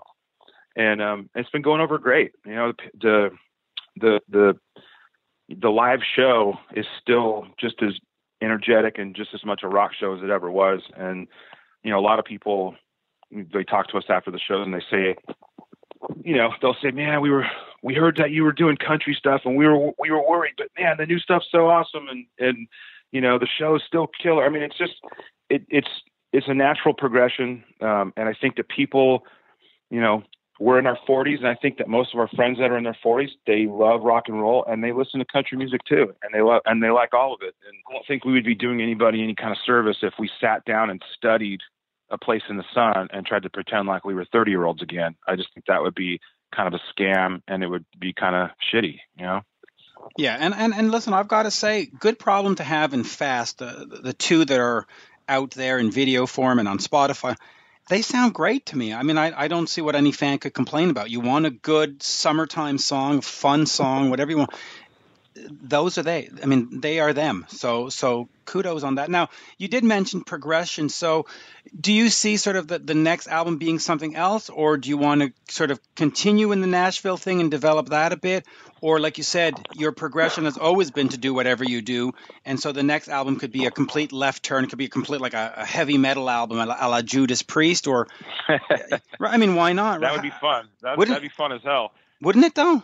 Um, Because you have that yeah, freedom uh, now. You know, um, I just went. Uh, the the band Odin just re-released their uh, Yes, sir. their a couple of their records, and and you know when AJ and I were little kids, like well little kids, we were 13, 14, whatever, but we used to go see Odin play all the time. They were huge, huge influences on us, and now we've you know uh, you know now that they're friends of ours and buddies of ours, and um, you know they'll they'll drag us up on stage with them to play uh, you know Shining Love and one of their some of their old stuff. And Leatherwolf is another band that pulls us up, and we do some old Leatherwolf songs that were. I mean, AJ and I are, and Kevin, we were you know hardcore metalheads growing up, and that's how we actually met. You know, Kevin was kind of we joke around because Kevin, AJ and I were all the we were all in the Maiden and and Ozzy and Metallica, and, and Kevin was was uh, into Van Halen and Dokken and and Kiss, and so we always make fun of him. He's kind of the kid on Beavis and Butthead that wore the winger shirt, you know. That's funny. Though of course, But- I happen to like how, those bands that's too. how the three of us met. You know, we had we had concert shirts on from whatever concert we just went to, and that's how we we, we saw each other in the junior high school hallways, and and and you know we traded pictures out of Hit Parader and Circus magazine, and that was our, you know, that was our. uh I mean, we just lived it and breathed it, and that's why we started a band was because we wanted to we wanted to be like that, you know. That's that. That's great. making a metal record would be a blast. you, you know, and and joking aside, because I, said it somewhat facetiously, but joking aside, it probably would work because, like you said, you have done whatever you've wanted. You've you've changed as the times goes, and and why not experiment with the first love and and and give give the fans a sort of a Dokkenish, Rattish kind of record? I think I think it would work, and I, and you certainly got all of you got the chops to do it. So hey, why not? Um, um, Yeah, we'll see, man. You know, the, this is the the thing about us now is is you know when we we love making music in Nashville, and we love that's kind of where we go to be creative, and we when we sit down to write, you know, we we actually we we used to have a warehouse in Anaheim, and and it was it was just kind of a man cave before there was before they called it that, but for us it was sort of a clubhouse. We made all our music up at night, you know, over a 12 pack of uh, Keystone Light, you know, and and uh, and now it's a much more focused effort, which is which has it has changed the way we create music now, which is actually we love it because it it it, it we we we sort of unplug and we disconnect from whatever it is we're doing, and then we get in a room and we and we and we focus on writing and creating stuff, and um, so and you've got all those really metal guys in changing a whole Nashville. You've got you've got Dave Mustaine in Nashville, Bret Michaels in Nashville, Tom Keifer, uh, Steven Tyler. You Oh should, yeah, yeah. you should get, you got a whole uh, Tesla guys are down there. Um, 1999. But the course- same thing too. They'll they'll they'll all tell you the same thing too about about why they moved to Nashville as, as well. You know, and um, just that whole community thing and that whole. Yep. It, it it's funny. It took us it took everybody so long to kind of discover it, but um, everybody every if you're if you're a musician and you are still making music and making songs and and and doing doing your thing, it, that's Nashville's become just sort of headquarters. It's not L.A. anymore. It's not New York anymore. It's it's it's Nashville. You've got great weather and, and, and no earthquakes, so it's it's definitely the place to be. Now, um, A Place in the Sun came out in 1999, February, so we're we're actually looking at what 10 months before the 20th anniversary. Um, talk to Right. me- Yeah. Yeah, right. So so let's let's talk that first. Since the 20th anniversary really is 10 9 10 months from now, where do you see yourself in terms of some kind of celebration? Do you, do just sort of let it slide by and you do nothing? You do a couple of select album dates at the whiskey or at the whatever. You turn it into a tour. You re-record. I mean, what what do you think you do at the 20 year mark to say, yeah, this this was kind of important to us? You know, it's. I mean, we did a couple. Well, and uh, we did a 15 year tour in the UK that was really successful and sold out everywhere. We did one show in uh, in Anaheim um, on the anniversary. Um, but yeah, 20 is going to be kind of a big deal. I don't know. I don't know yet. We've been kind of we've been so focused on this record and this summer and just everything that's coming up this year that um, we probably should talk about it and figure it out because I don't want it to just go away and kind of slipped past us. But because yeah, it was a really important record for us. Obviously, it changed our lives forever, and um, and just the way it still reacts live and the way people still respond to it and still talk about it, it you know, was an important record to a lot of people, and and so it should be celebrated, and, and I'm sure we'll do something. And um, Yeah. So, Yeah. so, so talk to me about the importance of that record because you know we always talk about the sophomore jinx, the sophomore jinx, and yet here your sophomore album is probably the greatest one or the best one, uh, or you know, and I, you know, uh, what was that yeah, like yeah, no, it definitely was. It, yeah, it yeah, was the most successful one for sure, Right. and it was really Biggest uh, single. it was a yeah, it was the biggest. I mean, commercially, it was the most successful one that we put out, and it was definitely the life changing, you know, big high five moment of of our career. You know, up till that point, we had been a band for ten years. We had, um, you know, we'd put out a record before that um, and an EP before that, Right. and um, you know, it, it was on an independent label, and of course, Place in the Sun was our first major label release, and it was it was just one of those crazy things that you couldn't. You know, we worked for ten years. We worked our asses off and just dreamed of one day, you know, playing in the big leagues, you know, and and um, you know, being on a tour bus and and and traveling around the world, and that was just we we believed it and we lived it in our in our minds every day for ten years, and then all of a sudden we got called up. You know, we got we got called up to the majors, and and uh, and we and we went in and we and you know we made it all the way to the Super Bowl, and it was just like it was just one of those things that you can't really ever plan for it, and and when it happens, you just sort of hold on and and and enjoy the ride if you can't I mean, it it happened really fast, and it was moving so fast that there were there was rarely opportunities to just sort of stand there and go, "Wow, look at this," because it just you know you were you know it was like being on a roller coaster ride, and and if you didn't hold on, you know you you you'd fall off. So it it was uh it was a crazy time, and it, it was also a time that you know we we we really did sell, and we know what a million CDs sold looks like. I mean we we touched them and we signed them and we did in stores and we you know we and we came from a school of when we would order a thousand CDs and and it would like fill up your living room. I mean, we know what a thousand CDs looks like. So to sell millions of them is just mind-boggling. And you know, we were able to experience, you know, what that what that meant and what a what a real hit song meant on on real radio stations and and um, you know that's that's pretty cool because I don't know that there's going to be any new bands out there now that'll ever really be able to experience that. It's just that it's unfortunate, but you know, no one's really going to ever sell a million CDs ever again.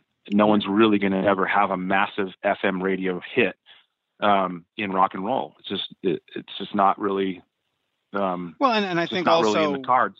I think also uh, careers are going to be harder to sustain because when you when you are you know Metallica and Kiss and blah blah blah, and then you get down to Lit and, and you've you've been around for 20 years and 30 years, that is actually quite an accomplishment. I mean, it's it's it's rarefied air to have a music career that's that long, and these days with sort of YouTube singles and Spotify singles and uh, you know how do you stick around for 30 years? So so talk to me just on the other side that. So there is this this great rise Place in the Sun leads into atomic. We get over to to the self-titled and everything's going good. And then whoops uh, talk to me about the difficulty of maintaining it at that level and staying at that level because there was that eight year gap. There was a bit of a downside. Um, and i don't say that disrespectfully of course. What was that like? And, and just going from a place into the sun to atomic to lit and saying yes we're on top we're on top we're on top. We, we're working we're working we're working. And then you know what happens? How, how do you maintain it all through there? Well, you know, luckily, the one thing that Lit had going into a major label deal and a hit song and all those things that happened in early 99 um, like i said we had 10 years under our belt before that. So we went into that world tight as tight as ever. Like we were we were a unit. We were tight as shit. We had a ton of shows under our belt. A lot of you know years and miles under our belt and we had a live show that you couldn't i mean we we went from literally you know playing in clubs in in southern california to being on stages and stadiums and and we held it we held our own. Like we we were opening up for giant arena acts and we were going up there and just going nuts you know? But we had that history and we had that experience so that we so that you know when the when this industry changed or when radio changed or when 9/11 happened or all the different things that life kind of throws at you at the end of the day we still had the live show to back it up. So we weren't we were able to still go out and make a living doing what we had always done. And and to this day we're just very fortunate very blessed that people still want to book lit and people still want to come see lit. And we still give them every bit of a of a you know high energy blood sweat and tears rock show that we've ever done Um, you know, And, and by the way, I can vouch for that because I have seen you live, and it is a high energy show. And and honestly, uh, with Buckcherry on this bill, it's it's gonna it's gonna be a a cage match as to who's gonna out energize the other one because you're you're both crazy out there. It's it's fantastic. Yeah, I know it's that's funny that you call it that because it is that we we're you know we still to this day. I mean, we backstage you know before we go on, we're we're it's like we're going at you know we're going into the second half. I mean, we're we're you know we're pumped up, we're we're excited, we're fired up, and we go out there and it's it's like we're we're we're going out for blood. We come from that school of you know we we our biggest influences and our you know a rock show was dangerous and and it was always on the brink of falling apart there's always you never know if someone's going to get hurt or if you know something's going to break or something's going to happen but it's not a it's not a safe place. You know on stage at a lit show is not a safe environment. It's very much um it's a it's a you know it's a real rock and roll Yep. show you know and and and and we definitely leave it. When we walk off the stage i mean we walk backstage sometimes and just keel over and and and because we've just literally left it all there and we still do that. So i think you know as long as as long as that's the case then I, and hopefully we'll keep getting invited to to to do it you know Yeah, and I and I and i think that's you know I was just gonna say, I guarantee that Josh of Buckcherry is gonna make you earn your money every night. He's he's gonna he's gonna be on a cranked up to eleven every night, so you're gonna have to go be cranked up to twelve. He's it's it's gonna be it's gonna be it's gonna be an event. Um, I would be very very remiss if I didn't just quickly got a, a quote on Alan, of course, the drummer, uh, who passed away of of brain cancer. Uh, and just a terrible time for for for fans and for for me in the media and and, and you as a band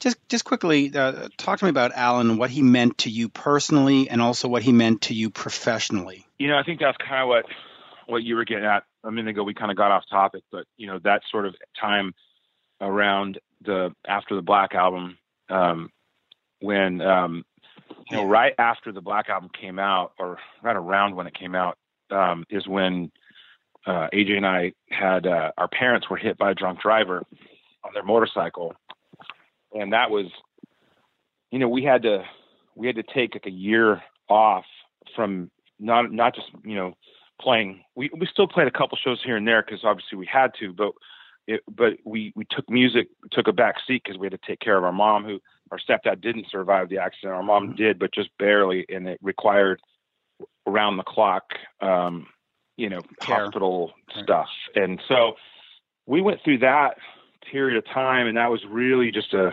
just life changing and and kind of the ground kind of the rug was pulled out from underneath us and we kind of came back from that and that's when you know it like we just sort of were back from that. And then all of a sudden bam the thing with al that we were getting ready to go to europe with kiss. And uh at the time al had been living in phoenix because he was opening up boxing gyms. And he was he was really into this this um he just fell in love with boxing. And so he was opening these gyms and he was doing really well with it. And he actually came to my house because we were going to have rehearsals that week before we went to Europe and toured with Kiss and it was a, you know we were excited and it was going to be awesome and it was during that um during that week of rehearsals when he you know when he went numb part half of his body went numb and we you know went to the hospital and started doing all the tests and and we had to uh you know, we had to stay home and we canceled. Or I mean, we didn't. Obviously, Kiss still did the tour, but we had to bow out of that because we had to stay back and take care of Al and and be with him during that time. So once again, you know, the rug was sort of pulled out from under us, and and and then that was a year or so of of you know taking care of Al and Yep.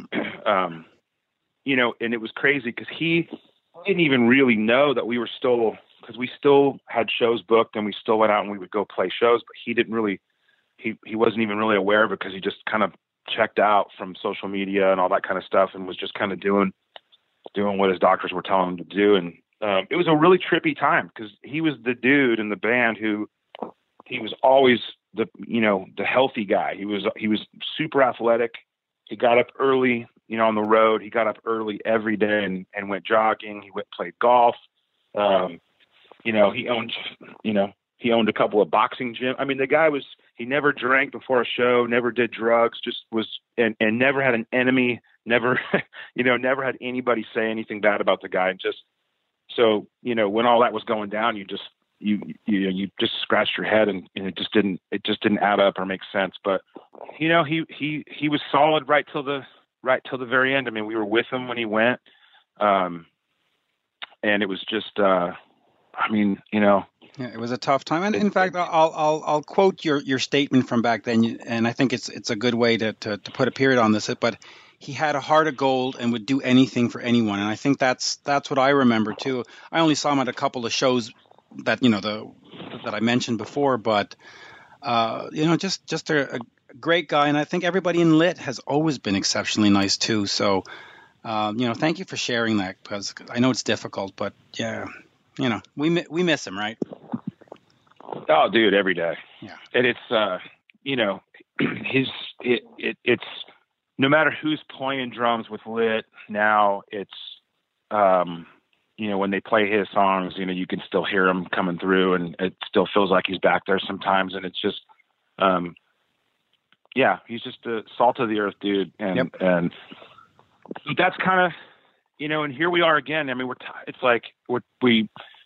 I think that's the thing with lit is is we're you know you can pull the rug out from under us, and it may take us four or five years to recover or, or to, but you know when you still have AJ and and myself and, and Kevin, um, you know we're still we're all neighbors.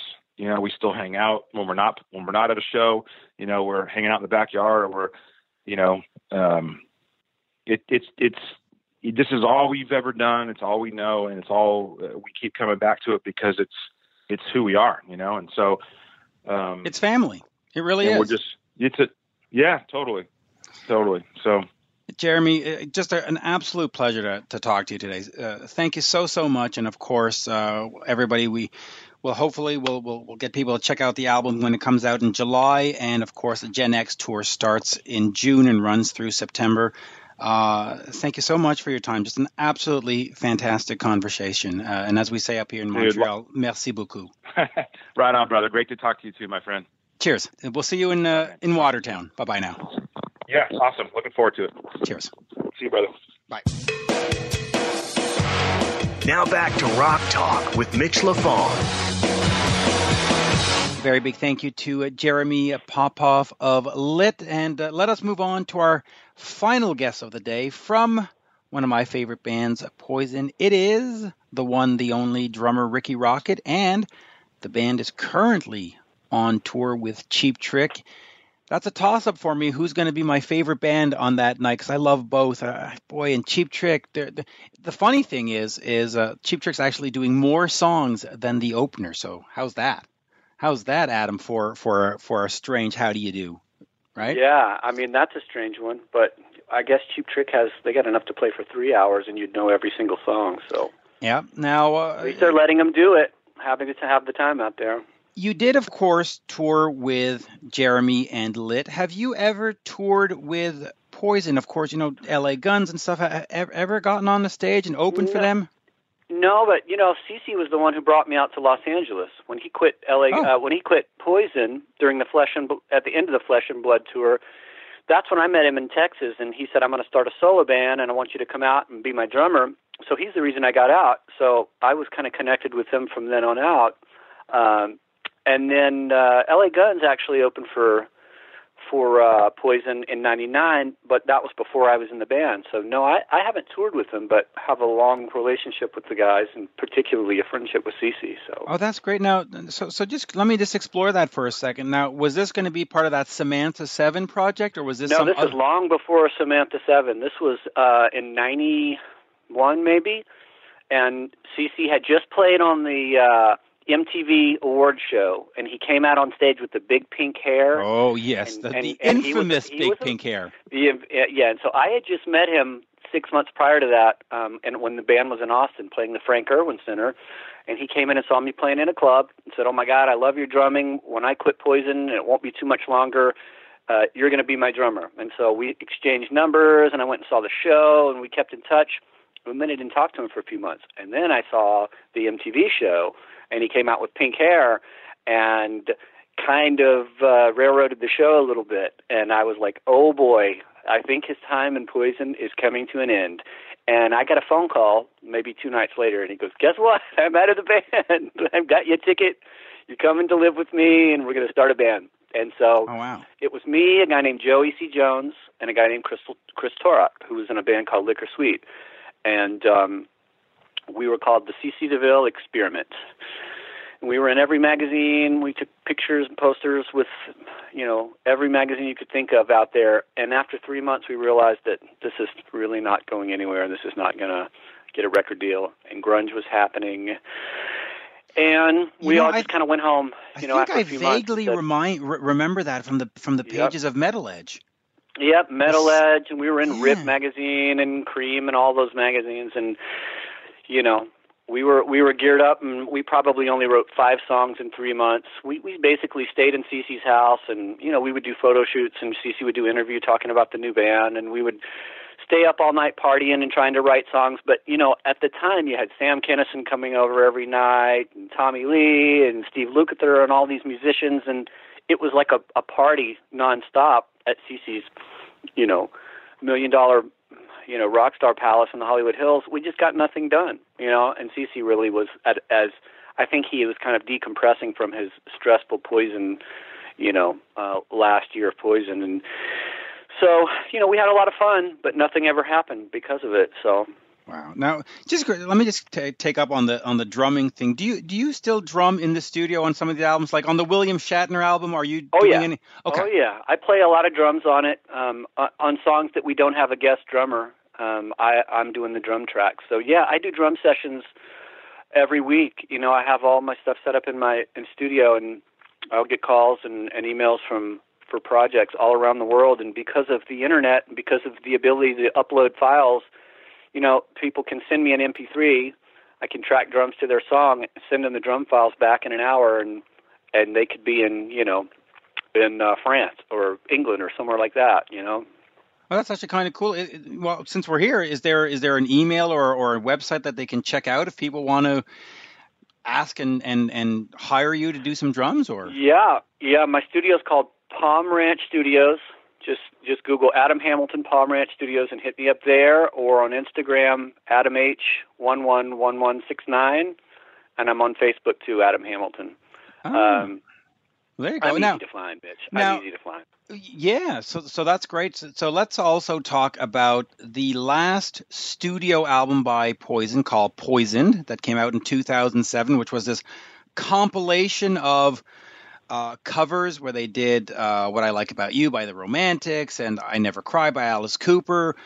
Right. And correct me if I'm wrong, if my my my terminology is not correct, but you were a ghost musician on that album. Is is that the proper Well, way to say it? No, I wasn't a Okay. ghost musician. I, I didn't play anything on the album that wasn't listed or do any secret playing. But uh, I got, I uh, ended up calling CC about two days before they were going into that to record that album. We hadn't talked in a while. We reconnected. He goes, "Hey man, I'd love for you to come in and help on this." And I said, "Great. What do you need?" And he said, "Well, we're going to be in in um, in uh, Henson Studios in a couple of days." And he said, "Really, I, all my guitars and stuff are in storage in Orange County. I'm not prepared." I basically brought him in a bunch of vintage instruments and helped him get sounds and helped him with some amp sounds and guitars and they ended up needing to learn a bunch of the covers that they hadn't rehearsed and so I sat down with them and just kind of literally would learn cover songs and help teach them and help you know get ready to track that day and um and I ended up doing hand claps on a couple of the tracks with the guys you know we would stand around and and and clap away. uh, Now, do you know what? You, you know, Ross, what's- the uh, the producer uh, Don, Don- Was would say, okay, we're going to do big a big group clap clap on the song, and so they'd pull me in for that. But that's about it. so you you have uh, hand clap credits on the album. Yeah, it's funny. I have t- uh, a, a gold record and a double platinum record. The first two I ever got was for doing hand claps. So how about that? I guess that should be at the top of my resume. I can start being uh, auditioning myself as a hand clapper. You're, you're it's sort of like that Seinfeld episode where they talked about being a hand model. You're if you need Exactly. you know professional hand clapping. Now the other one, if people are asking, is the Counting Crows "This Desert Life." So you've got a, a platinum record for that, and then you've got a gold record for Poison for for the hand clap guy. You're, you're yeah, the hand clap I mean, guy. how about that? I, I spend my whole life working on my chops as a musician, as a drummer, and as a guitar player and bass player, and but and the things that have put platinum and gold on the wall are hand claps. So who who would have known? See, so there you go. So so fans write into to you at the studio and stuff and want to hire you for drumming. You're also available for hand claps. yeah, I'll throw the hand claps in for free though. There you go. Now, were you there when they did the song "Sexy Back"? They covered the Justin Timberlake song. It ended up as a Walmart only bonus track. But were you there for "Sexy Back"? Yes, I was. I, I actually thought that that was a joke. I thought they were, weren't really going to do that. I thought that when they were talking about all the songs they wanted to do, everybody put their two cents in. Brett would say, "Hey, I want to do these songs, learn them." CC would be like, "I want to do these." Bobby and Rikki, the, every you can kind of tell whose songs were picked by who. Um, if you just kind of listen to the style of it, Little Willie is that glam thing. That's Rikki. Uh, I'll Never Cry. That more like in the Tom Petty song. That's all Bret. You know, you can kind of see everybody's personality in the in the covers and who picked what songs. But that one was obviously it was a popular song at the time, and they were cracking themselves up, rolling around the ground in the studio, saying, "How funny would it be for us to do a version of that?" And so I guess what happened was the joke got, you know, it, it, they took the joke Got- got out of hand. and they actually did it. but That's at funny. least they could, at least they could take themselves, they don't take themselves too seriously, and they can be silly and have fun. You know, you, you got to. I mean, come on, you're making a, a Poison cover record. You got to have some have some fun and keep it light. You know. Yeah, and you know what? Some of the versions on there, I'm not going to say are, are are the versions of the songs, but if you listen to their Rock and Roll All Night, it's a great version. They they've Great poi- version. Yeah, they they've pois- po- poisonified it or whatever you want to call it. Oh, they, they made it their yeah. own. Uh, we talked about uh, Elliot Easton and the Cars before, and they did, of course, just what I needed. They did a great version of that, Great version. and their and I ver- love the uh, American Band that they did. That was Yes. done prior to that album, but it made it on because that out the Poison album was actually a compilation.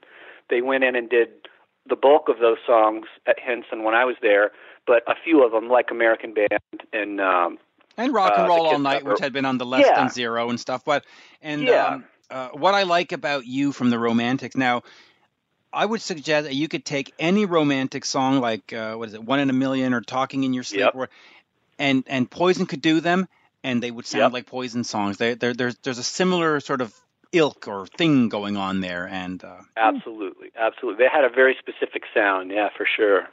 So why, why don't we get over to the one, the only drummer from uh, Poison, Rikki Rockett. We are speaking with Poison drummer Rikki Rockett. The tour currently is Poison Nothing But a Good Time 2018 with Cheap Trick. Uh, Rikki, great, great pleasure to speak with you again. Of course, always a pleasure, Mitch. So uh, let, let me just get started with the, what fans I think are most interested in is how are you doing health wise? How how are you? How are you? I'm fine. I've been in remission for two years now. So uh, that's kind of a landmark uh, year for uh, this type of cancer. Um, uh, it infrequently recurs after two years, but uh, but so I'm not totally out of the woods, but I'm pretty much out of the woods. which is which is great news great great news especially for for fans and and for for you and your family so so good to hear so let me get into this this tour here with cheap trick um talk to me about uh, about being on a package with this band because if you look back at you know bands that that poison have cited as an influence there was obviously kiss there was obviously these other ones but cheap trick was one of them what's it like to have sort of the mighty cheap trick on a bill with you Um, it, well, it's it's fantastic, you know, obviously. Um, and sometimes, sometimes I don't know what to say to those guys. I mean, it's like standing there talking to Rob and, and just thinking I've got like a million questions I'd like to ask him, a million questions I'd like to ask Rick, and then I can't think of hardly any of them except, "Hey, did you like catering today?" you, know? I mean, I almost feel stupid sometimes. I mean, these guys have been through so much stuff. Um, but it's it's pretty crazy how the stories come out. Uh, you know, we were talking about Black Oak, Arkansas, and talking about that management, how that management wanted to manage Cheap Trick at one point, and then uh, uh, then they started telling me stories about that guy, and I mean, it just went on and on, and it's it's always like a little bit of a history music lesson uh, when you hang out with those guys. It's pretty freaking awesome. Yeah, I can imagine. Now, on tour, and you you've been doing the the Rikki vlog, where you you you know you put up you you post you talking on on um, on YouTube and stuff. Do you think that, that any of the guys in Cheap Trick were, are going to show up in one of those vlogs at some point? Um, that would be really cool. Uh, I don't know. You know, I don't bother anybody for that, like including my band or anybody to be on my blog. I, I just don't do it. Um, but if somebody wants to be, then of course it's, you know, I, I'd love to have it, you know? Right. Uh, so we'll see, you know, I, I just, I'm not a person to go stick a camera in somebody's face. That's not my style. Um, I mean, I've done street photography, and people, I've, I've gotten pictures of people that don't know they're being photographed, but, uh, but I don't like just. I mean, I know what that feels like. You know what I mean? To have a camera stuck in my face. And, Yeah. uh, so, but it would be cool. You know, uh, that would be that'd be very cool. Most of my stuff revolves around uh, my perspective from a motorcycle. You know, uh, usually that's the tool I use for uh, for getting around and experiencing things, and that vlog is a representational of that aspect of my life. You know, that's kind of where that is. Uh, although the recent one that I put up was a question and answer um, that got cooked up uh, through our management. They're like, "Well, if you're going to vlog, why don't you talk about the Open Up and Say All record?" And I said, "I'd love to. That would be great." So that's the one that's up right now. Yeah, and that's the one I, I just saw. Now, now the the tour only has 25 dates, and, and we we've already you know gone through a few of them. Is this tour going to be extended at some point? I think it's 30. Right. Oh, 30 for the 30th sure. anniversary. But Yeah, I think so. are, are we going to extend it any eh, you know into the fall, or is it really we got to see one of these 30 shows and then we're done? I, I think for this year that's it. Uh, Okay. Unfortunately, yeah. I would I would love to stay out longer or, or add some dates later in the year or something like that. Uh, I am going to be out with Devil City Angels. We're doing a video in Nashville on the 30th, and so we're kind of ramping up. We have a new song, and you know, so you will see me out doing some stuff with DCA this year. Okay, good because I, I do want to talk about new music in a minute. So, uh, but but let's get into the open up and say ah. I mean, obviously it's been 30 years. It came out in May of 1988. It was produced by Tom Werman, who of course, you know, produced those great Cheap Trick records in Color, Dream Police, and and Heaven uh, Heaven Tonight. Uh, talk to me about that album and, and the fact that here we are 30, 30 years later. You know, the the first album, uh, Look What the Cat Dragged In, had gone to number three on the Billboard chart. How much pressure was there going in to the second album? you know, there was a lot of pressure. And, uh, I mean, I said this in my blog. We went in there scared and came out confident. Uh, we didn't know. I mean, th- this was like really a new experience. We had always done it, uh, done recording like almost just like a, like a garage band. You know what I mean? Uh, look what the Cat Dragged In gave us a taste of a professional recording scenario, but it was so fast and furious that it was nothing like well, open up and say, oh, the way, the way we approach that. That was where you really work with a producer and you and you comb through all the songs and uh, you know do all the the arrangement and the rehearsals before you ever hit the studio. And then even after you're in there, you start experimenting and doing some things. That was a completely different way of working for us. Now that is the way to work, uh, in my opinion. Um, I mean, arguably, there's lots of ways to, to record, but for an organic rock band, I think, you know, get uh, learning the songs really well and going in there and getting a really great organic performance is really the best thing for a rock band, in my opinion. I, I and agree. that's what we did on that record. Y- absolutely. um, you know, when you talk to or you you read interviews with Cheap Trick or Motley Crue and stuff who have used Tom Werman, they they sometimes bring up complaints about Tom and that they soften their sound or whatever. I've never heard those complaints from from Poison. What was it like working with him, and what did he bring to the band and to the project? I mean, his his catalog is is incredible. I mean, he he did so many bands at that point in time. I think he understood our genre. He did have, um, I think, a uh, a little bit of an ear for that pop edge. You know, we weren't a pop band with a rock edge. We were a rock band with a pop edge, if that makes any sense. And I think he took advantage of that. We weren't afraid of it. I know he had done some weird stuff with Motley Crue. I know they tracked, you know, Tommy's kick and snare separately from the toms and, you know, weird stuff like that. We did not do that. Um, we did not do anything bizarre like that. Uh, it was just straight ahead. And, you know, sometimes he'd be very quiet and kind of stop and listen and not say a lot. And you're like, wow, I'm not getting direction. And, and I think what he was waiting for is it to develop in its own way. And when it didn't, then he'd kind of give guidance. You know what I mean? I like Tom. I think, uh, uh, you know, we didn't use Tom again because Poison swore that we wouldn't use the same producer twice um, at that time. At that particular point in time, we we're like, we don't want anyone to think that the producer is the fifth Beatle here. We want people to realize that this is uh, our success is coming from us, not from a producer. That's actually interesting. Uh, I mean, I, I, did notice that you had different producers, and, and that was a very conscious decision. Why why was that important to make as a decision? Why not just say, you know, Bruce is the guy, or, or Tom is the guy, or, or even Bret Michaels is the guy? Why did you sort of not want to have that illusion of somebody was partly responsible for the for the success of the band? Well, listen, I mean, every producer was partially responsible for the success of that album.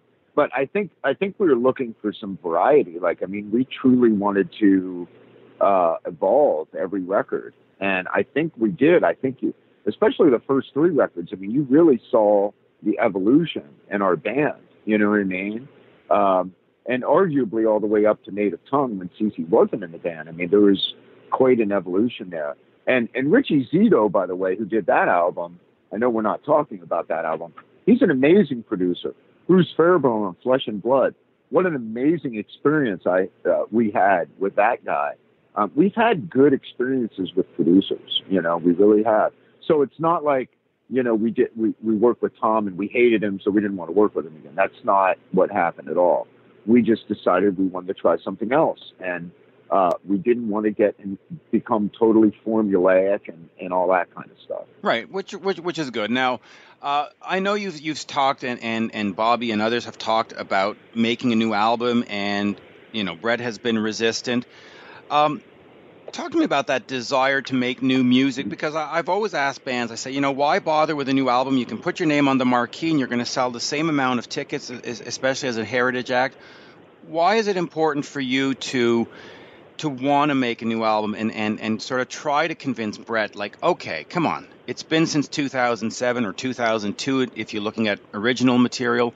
Um, why would it be important for Poison to have a new album? Um, I think it keeps you relevant, you know. Um, and I do think that, you know, a lot of times people will come to our shows because uh, they want to sort of relive their youth or a part of their life that was uh, a little more carefree, even though all our songs aren't carefree. I mean, if you listen to the lyrics to uh, Nothing But a Good Time, for example, it's a person that's in a really bad place in their life.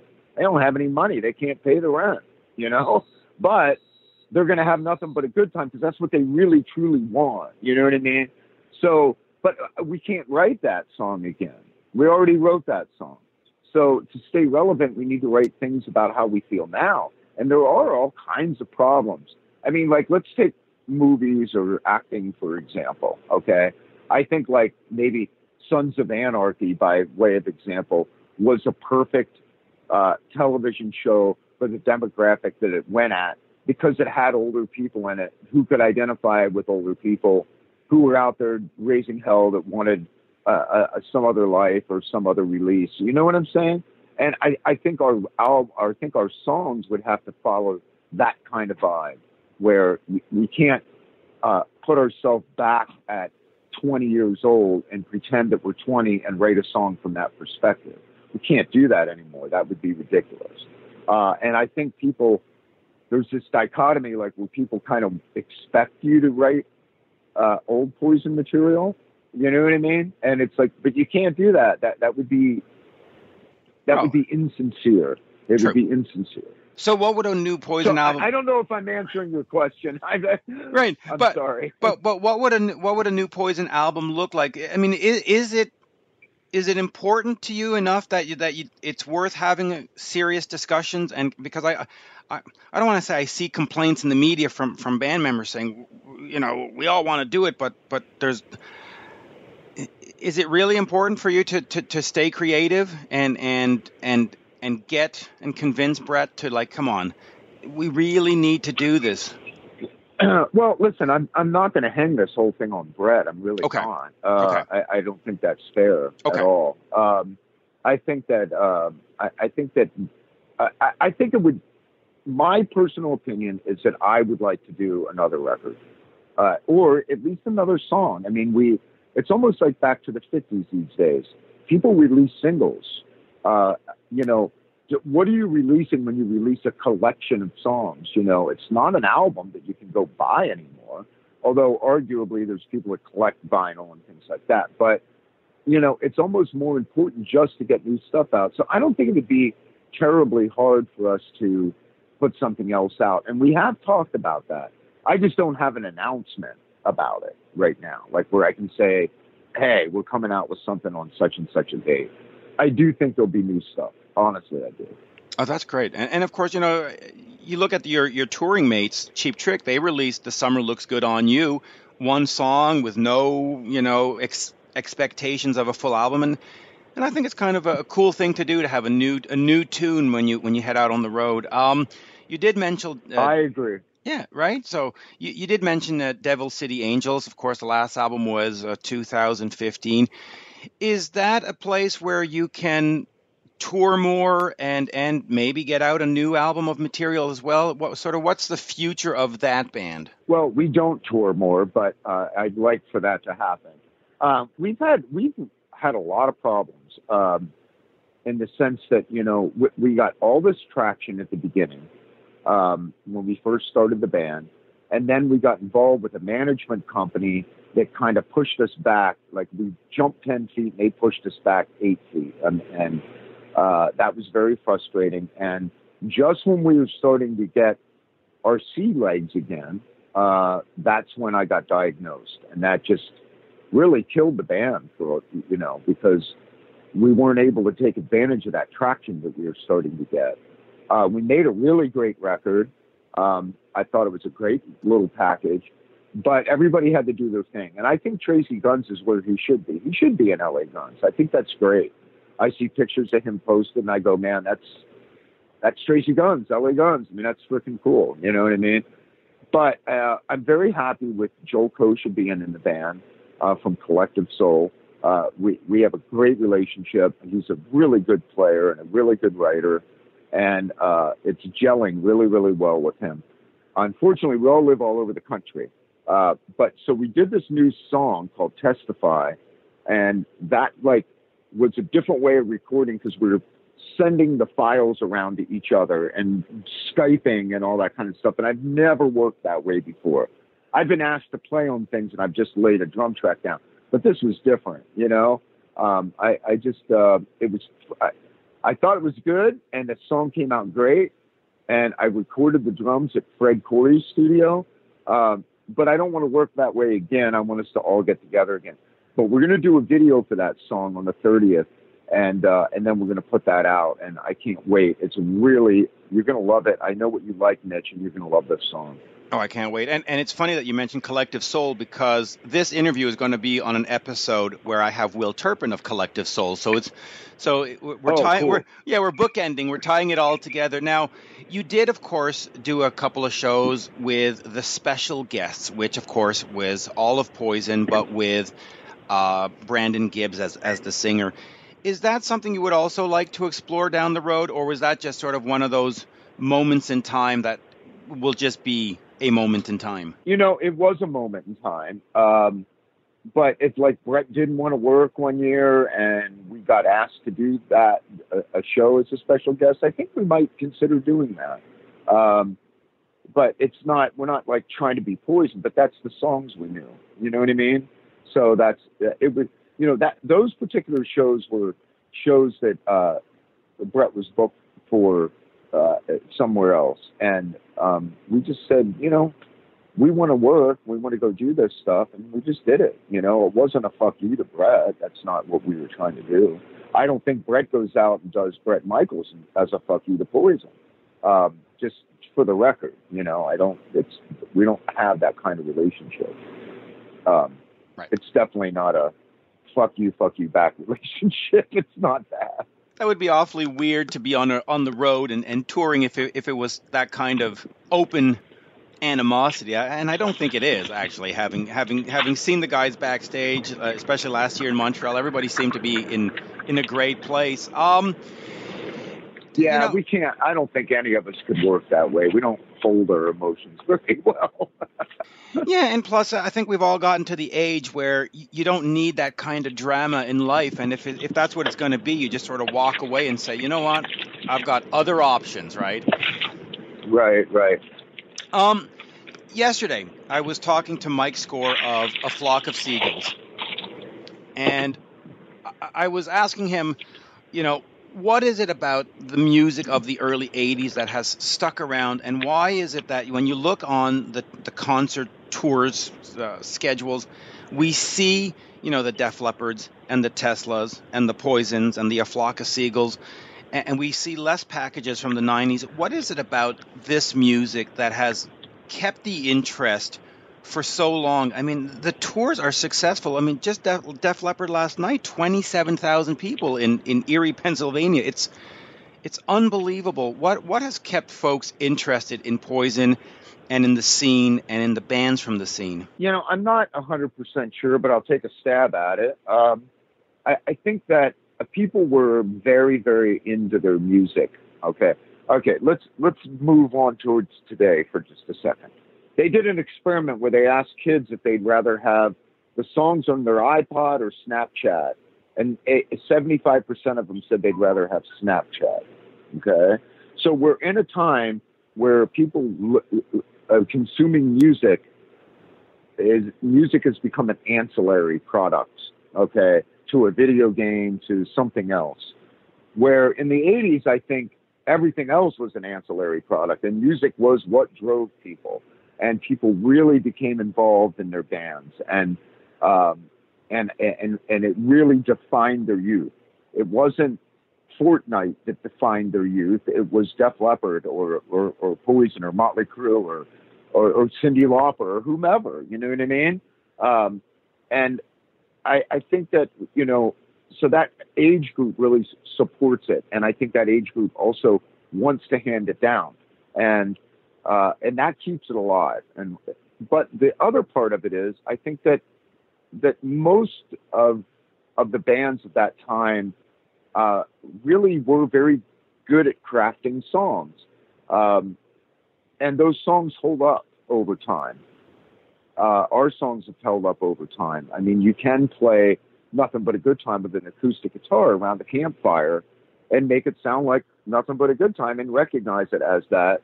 You know what I'm saying? So uh, I think that kind of stuff is important. I, and I really do believe. And plus, we built a band. Man, bands like us toured our asses off in the 80s. I mean, we went to every crook and cranny of the, this country and other countries and going, come out and see us, come out and see us, you know, let's play, let's, you know. And I, I think that people, uh, it's saturated differently and more organically than um, the social media way of doing it today. That's what I think. That's overall my explanation.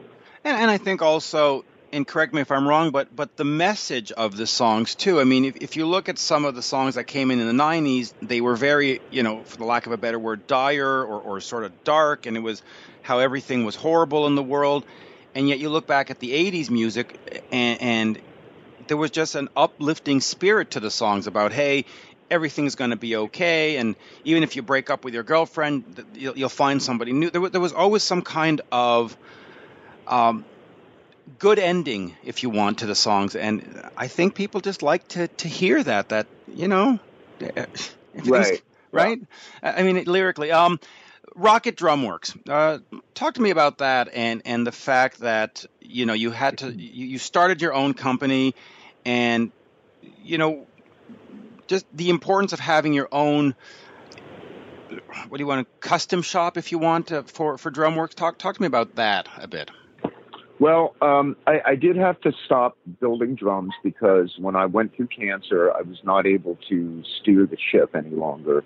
And my workers and stuff uh, just you know they had to move on. They had to they had to you know support their families. I, I just couldn't do it. Um, i was a, a big driving force in that company because it was my company um, but, you know, a lot of that company was built on a lot of the same principles that I learned from Bill Detamore at Pork Pie and a ton of the principles that I learned from John Good at Drum Workshop.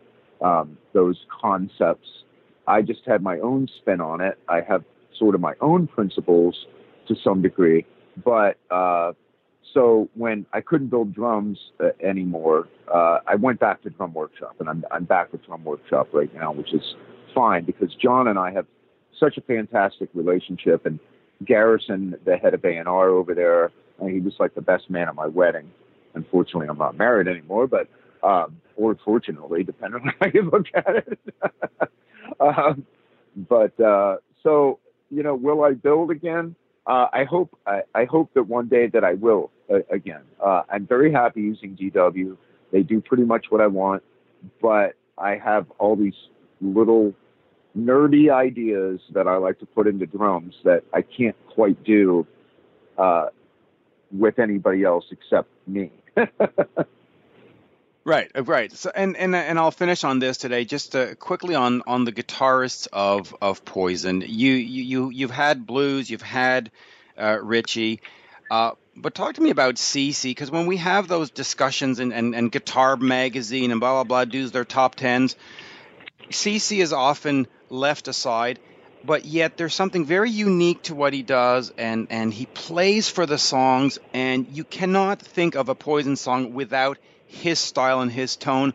Um, what has he brought to the band, and and why do you think sometimes he's not getting the respect that he should? Because he's just a fantastic player, and and Poison songs just wouldn't be what they are without him. He is a fantastic player, and I'm very happy to have him. Um, you know, I mean, all I can say about the people that are critical of somebody like CC is, I mean, at this point, it's just like fuck you, because I am not impressed by people that don't. I'm not going to try to impress people that don't impress me anymore. Um, you know, it's like you sh- show me what where your integrity is. That's how I look at people these days. Um, that's one thing that cancer taught me. It's like I love things better. I slow down a little bit more, but then at the same time, I lose patience with with certain things too because I don't have time for it. And I don't have time for that criticism, whether it's towards CC or or any member of my band, really. Um, we we've amassed a, a, large body of work. This has been my life's work, and I do defend it. You know what I'm saying? Um, you know, CC has an amazing personality. He's intelligent. He's funny, and that that come that personality comes out in his playing, and uh, and there's a lot of uh, of players that uh, are really great players, but there's no personality in it. And if you talk to them, it's like they don't have a personality, and it's like no wonder it doesn't come out in their playing. There's nothing there, you know, yeah. um, except the, except the technical ability, which you know is that art anymore, or is it just a craft now? You know what I'm saying? Um, you know, we've always worn our heart on our sleeve. We've always been brave enough to throw some tongue-in-cheek uh, humor into what we do. Uh, we've never been afraid to not laugh at ourselves, but yet take ourselves seriously enough to keep going with this and, and, and make great songs, which I think we really do make great songs. Um, we, we were not out to be Emerson, Lake, and Palmer. That's not what we set out to do. We set out to be a great rock and roll band, not a, not even a great metal band, but a great rock and roll band. Um, because there's less rules with rock and roll, so you have more fun with it, you know. Although a lot of the things we do dips into the metal side, and a lot of the stuff we do dips into the straight pop side, and we've kind of put it all together. And I think we've found um, an awesome niche uh, that uh, not a lot of bands are able to find. So I find ourselves to be extremely lucky people through our efforts. Yeah, I agree, and I and I think the one thing that any guitar player should take away from CC is the lesson that you have to play for the song. It has to be tasteful, and it's not about wankery and and being the spotlight. And, and that's what CC I think is his strength is that he brings exactly what he needs to bring to back to the rocking horse to nothing but a good time. There's no bumblebee nonsense and look at me I'm CC and and that's that's more important to me than than some guy who can play a, a guitar solo at 100 miles an hour, quite frankly. So, so good on them. And well, uh, absolutely. And and you know, if you go to like like to Nashville by way of example, where that's a songwriter's town, literally, and it's about the song and the singer. All those guitar players that that play in all those bands are ridiculous, ridiculously talented players, and they play for the song. They do not sit there and wail every second they get. And that's why they keep working and working and working and working. You know what I mean? Um, and and that and and it's tasteful, and that's what you have to be in that scenario. And I really do believe that when you're re- working to make a song sound great, you have to be tasteful. Um, you know, I would sit there and imagine an audience because Poison is honestly, Mitch, we've always written to be a soundtrack for our live show. That was our idea. What will work live? Let's make a soundtrack to it. You know what I mean? How would it flow in a set? Like all that kind of stuff. And I'd sit there and imagine, like, you know, if somebody's air drumming, what would they see? Da da da da da da da. Okay, that works. You know, if I did some really overly complicated fill, nobody could air drum to it. I really want people to air drum to my shit. I really do. yes, and, and, and they should. And and I'll finish on this just because I mentioned back to the rocking horse. Do you think at some point there'll be some room to to expand the set list and include some of those hidden gems that we haven't heard in, in 10 or 15 years, like like back to the rocking horse, or are you just comfortable with with the set as it? Because I mean, it's it's it's the greatest hits. It's it's hits late, and you can't complain. But would you like to give a little little extra you know, sort of elbow room to some of, of the lost gems? I would. Well, I'll tell you what I'd love to do is do a residency and do each album from top to bottom. That's what I'd like to do. Um, you know, it's it, you have a certain amount of time and people want the hits, and we've experimented Agreed. and left things out over time. And when you do, you get more complaints than if you just sort of feed the the hardcore fans. It's very tough to to find the right balance. Agreed. It's really, really hard. But I think it would be fantastic to just do like open up and say, "Oh, from from the beginning," you know, from the top of the set, from the top song all the way to the end of the song. And and honestly, those the sequence of those songs work together. And I would love to do that. Um, I don't know if I can get the band on board, but I've been talking about that for a long time. I think it could be amazing. We could do three years of four years of, I mean, and we could just go on and on and on doing those things, you know. That, that would be great, and and quite frankly, the the city that has hosted the most residencies is Vegas, and what could be better than Poison with their own Vegas show? I mean, it, it just it's it's a no brainer. It really is. I know that used to sound really funny and cheesy, and now it's not. Like that's like really you know, oh, you're in Vegas. Oh my God. You know, now it's like, yeah, that's real, you know? Yeah, no, it's perfect. It's perfect. Rikki, always, always a pleasure. I'm, I'm hoping to catch one of the shows on the tour. There, not many seem to be fitting into my schedule, but I'll, I'll see if I can make it happen because it's always uh, nothing but a good time when you see Poison and you add in Cheap Trick and man, I'm going to be crying at the end of the evening, I think. So I got to come out. Well, maybe, maybe we can get you in Toronto or get you to shuffle down to Buffalo. Yeah, well, the only one that actually works in my schedule is New Jersey on the 23rd of June, so I'm gonna see what I can do. But yeah, that, that I've got to see that. It's it's like two of my favorite bands in in, in history on the same well, night. Well, cool. You can you, you can come to family night. you know, we'll include you in family night at that show because that'll be a bunch of people that we grew up with and stuff. So that'll be fun. Oh, that'll be great. Uh, thank you, Rikki. Always, always a pleasure. And uh, let let's let's hope for more. Let's let's hope for some October dates or some November dates because there's never uh, enough poison for me. Thank you so much, Mitch. Have a good one. Cheers now.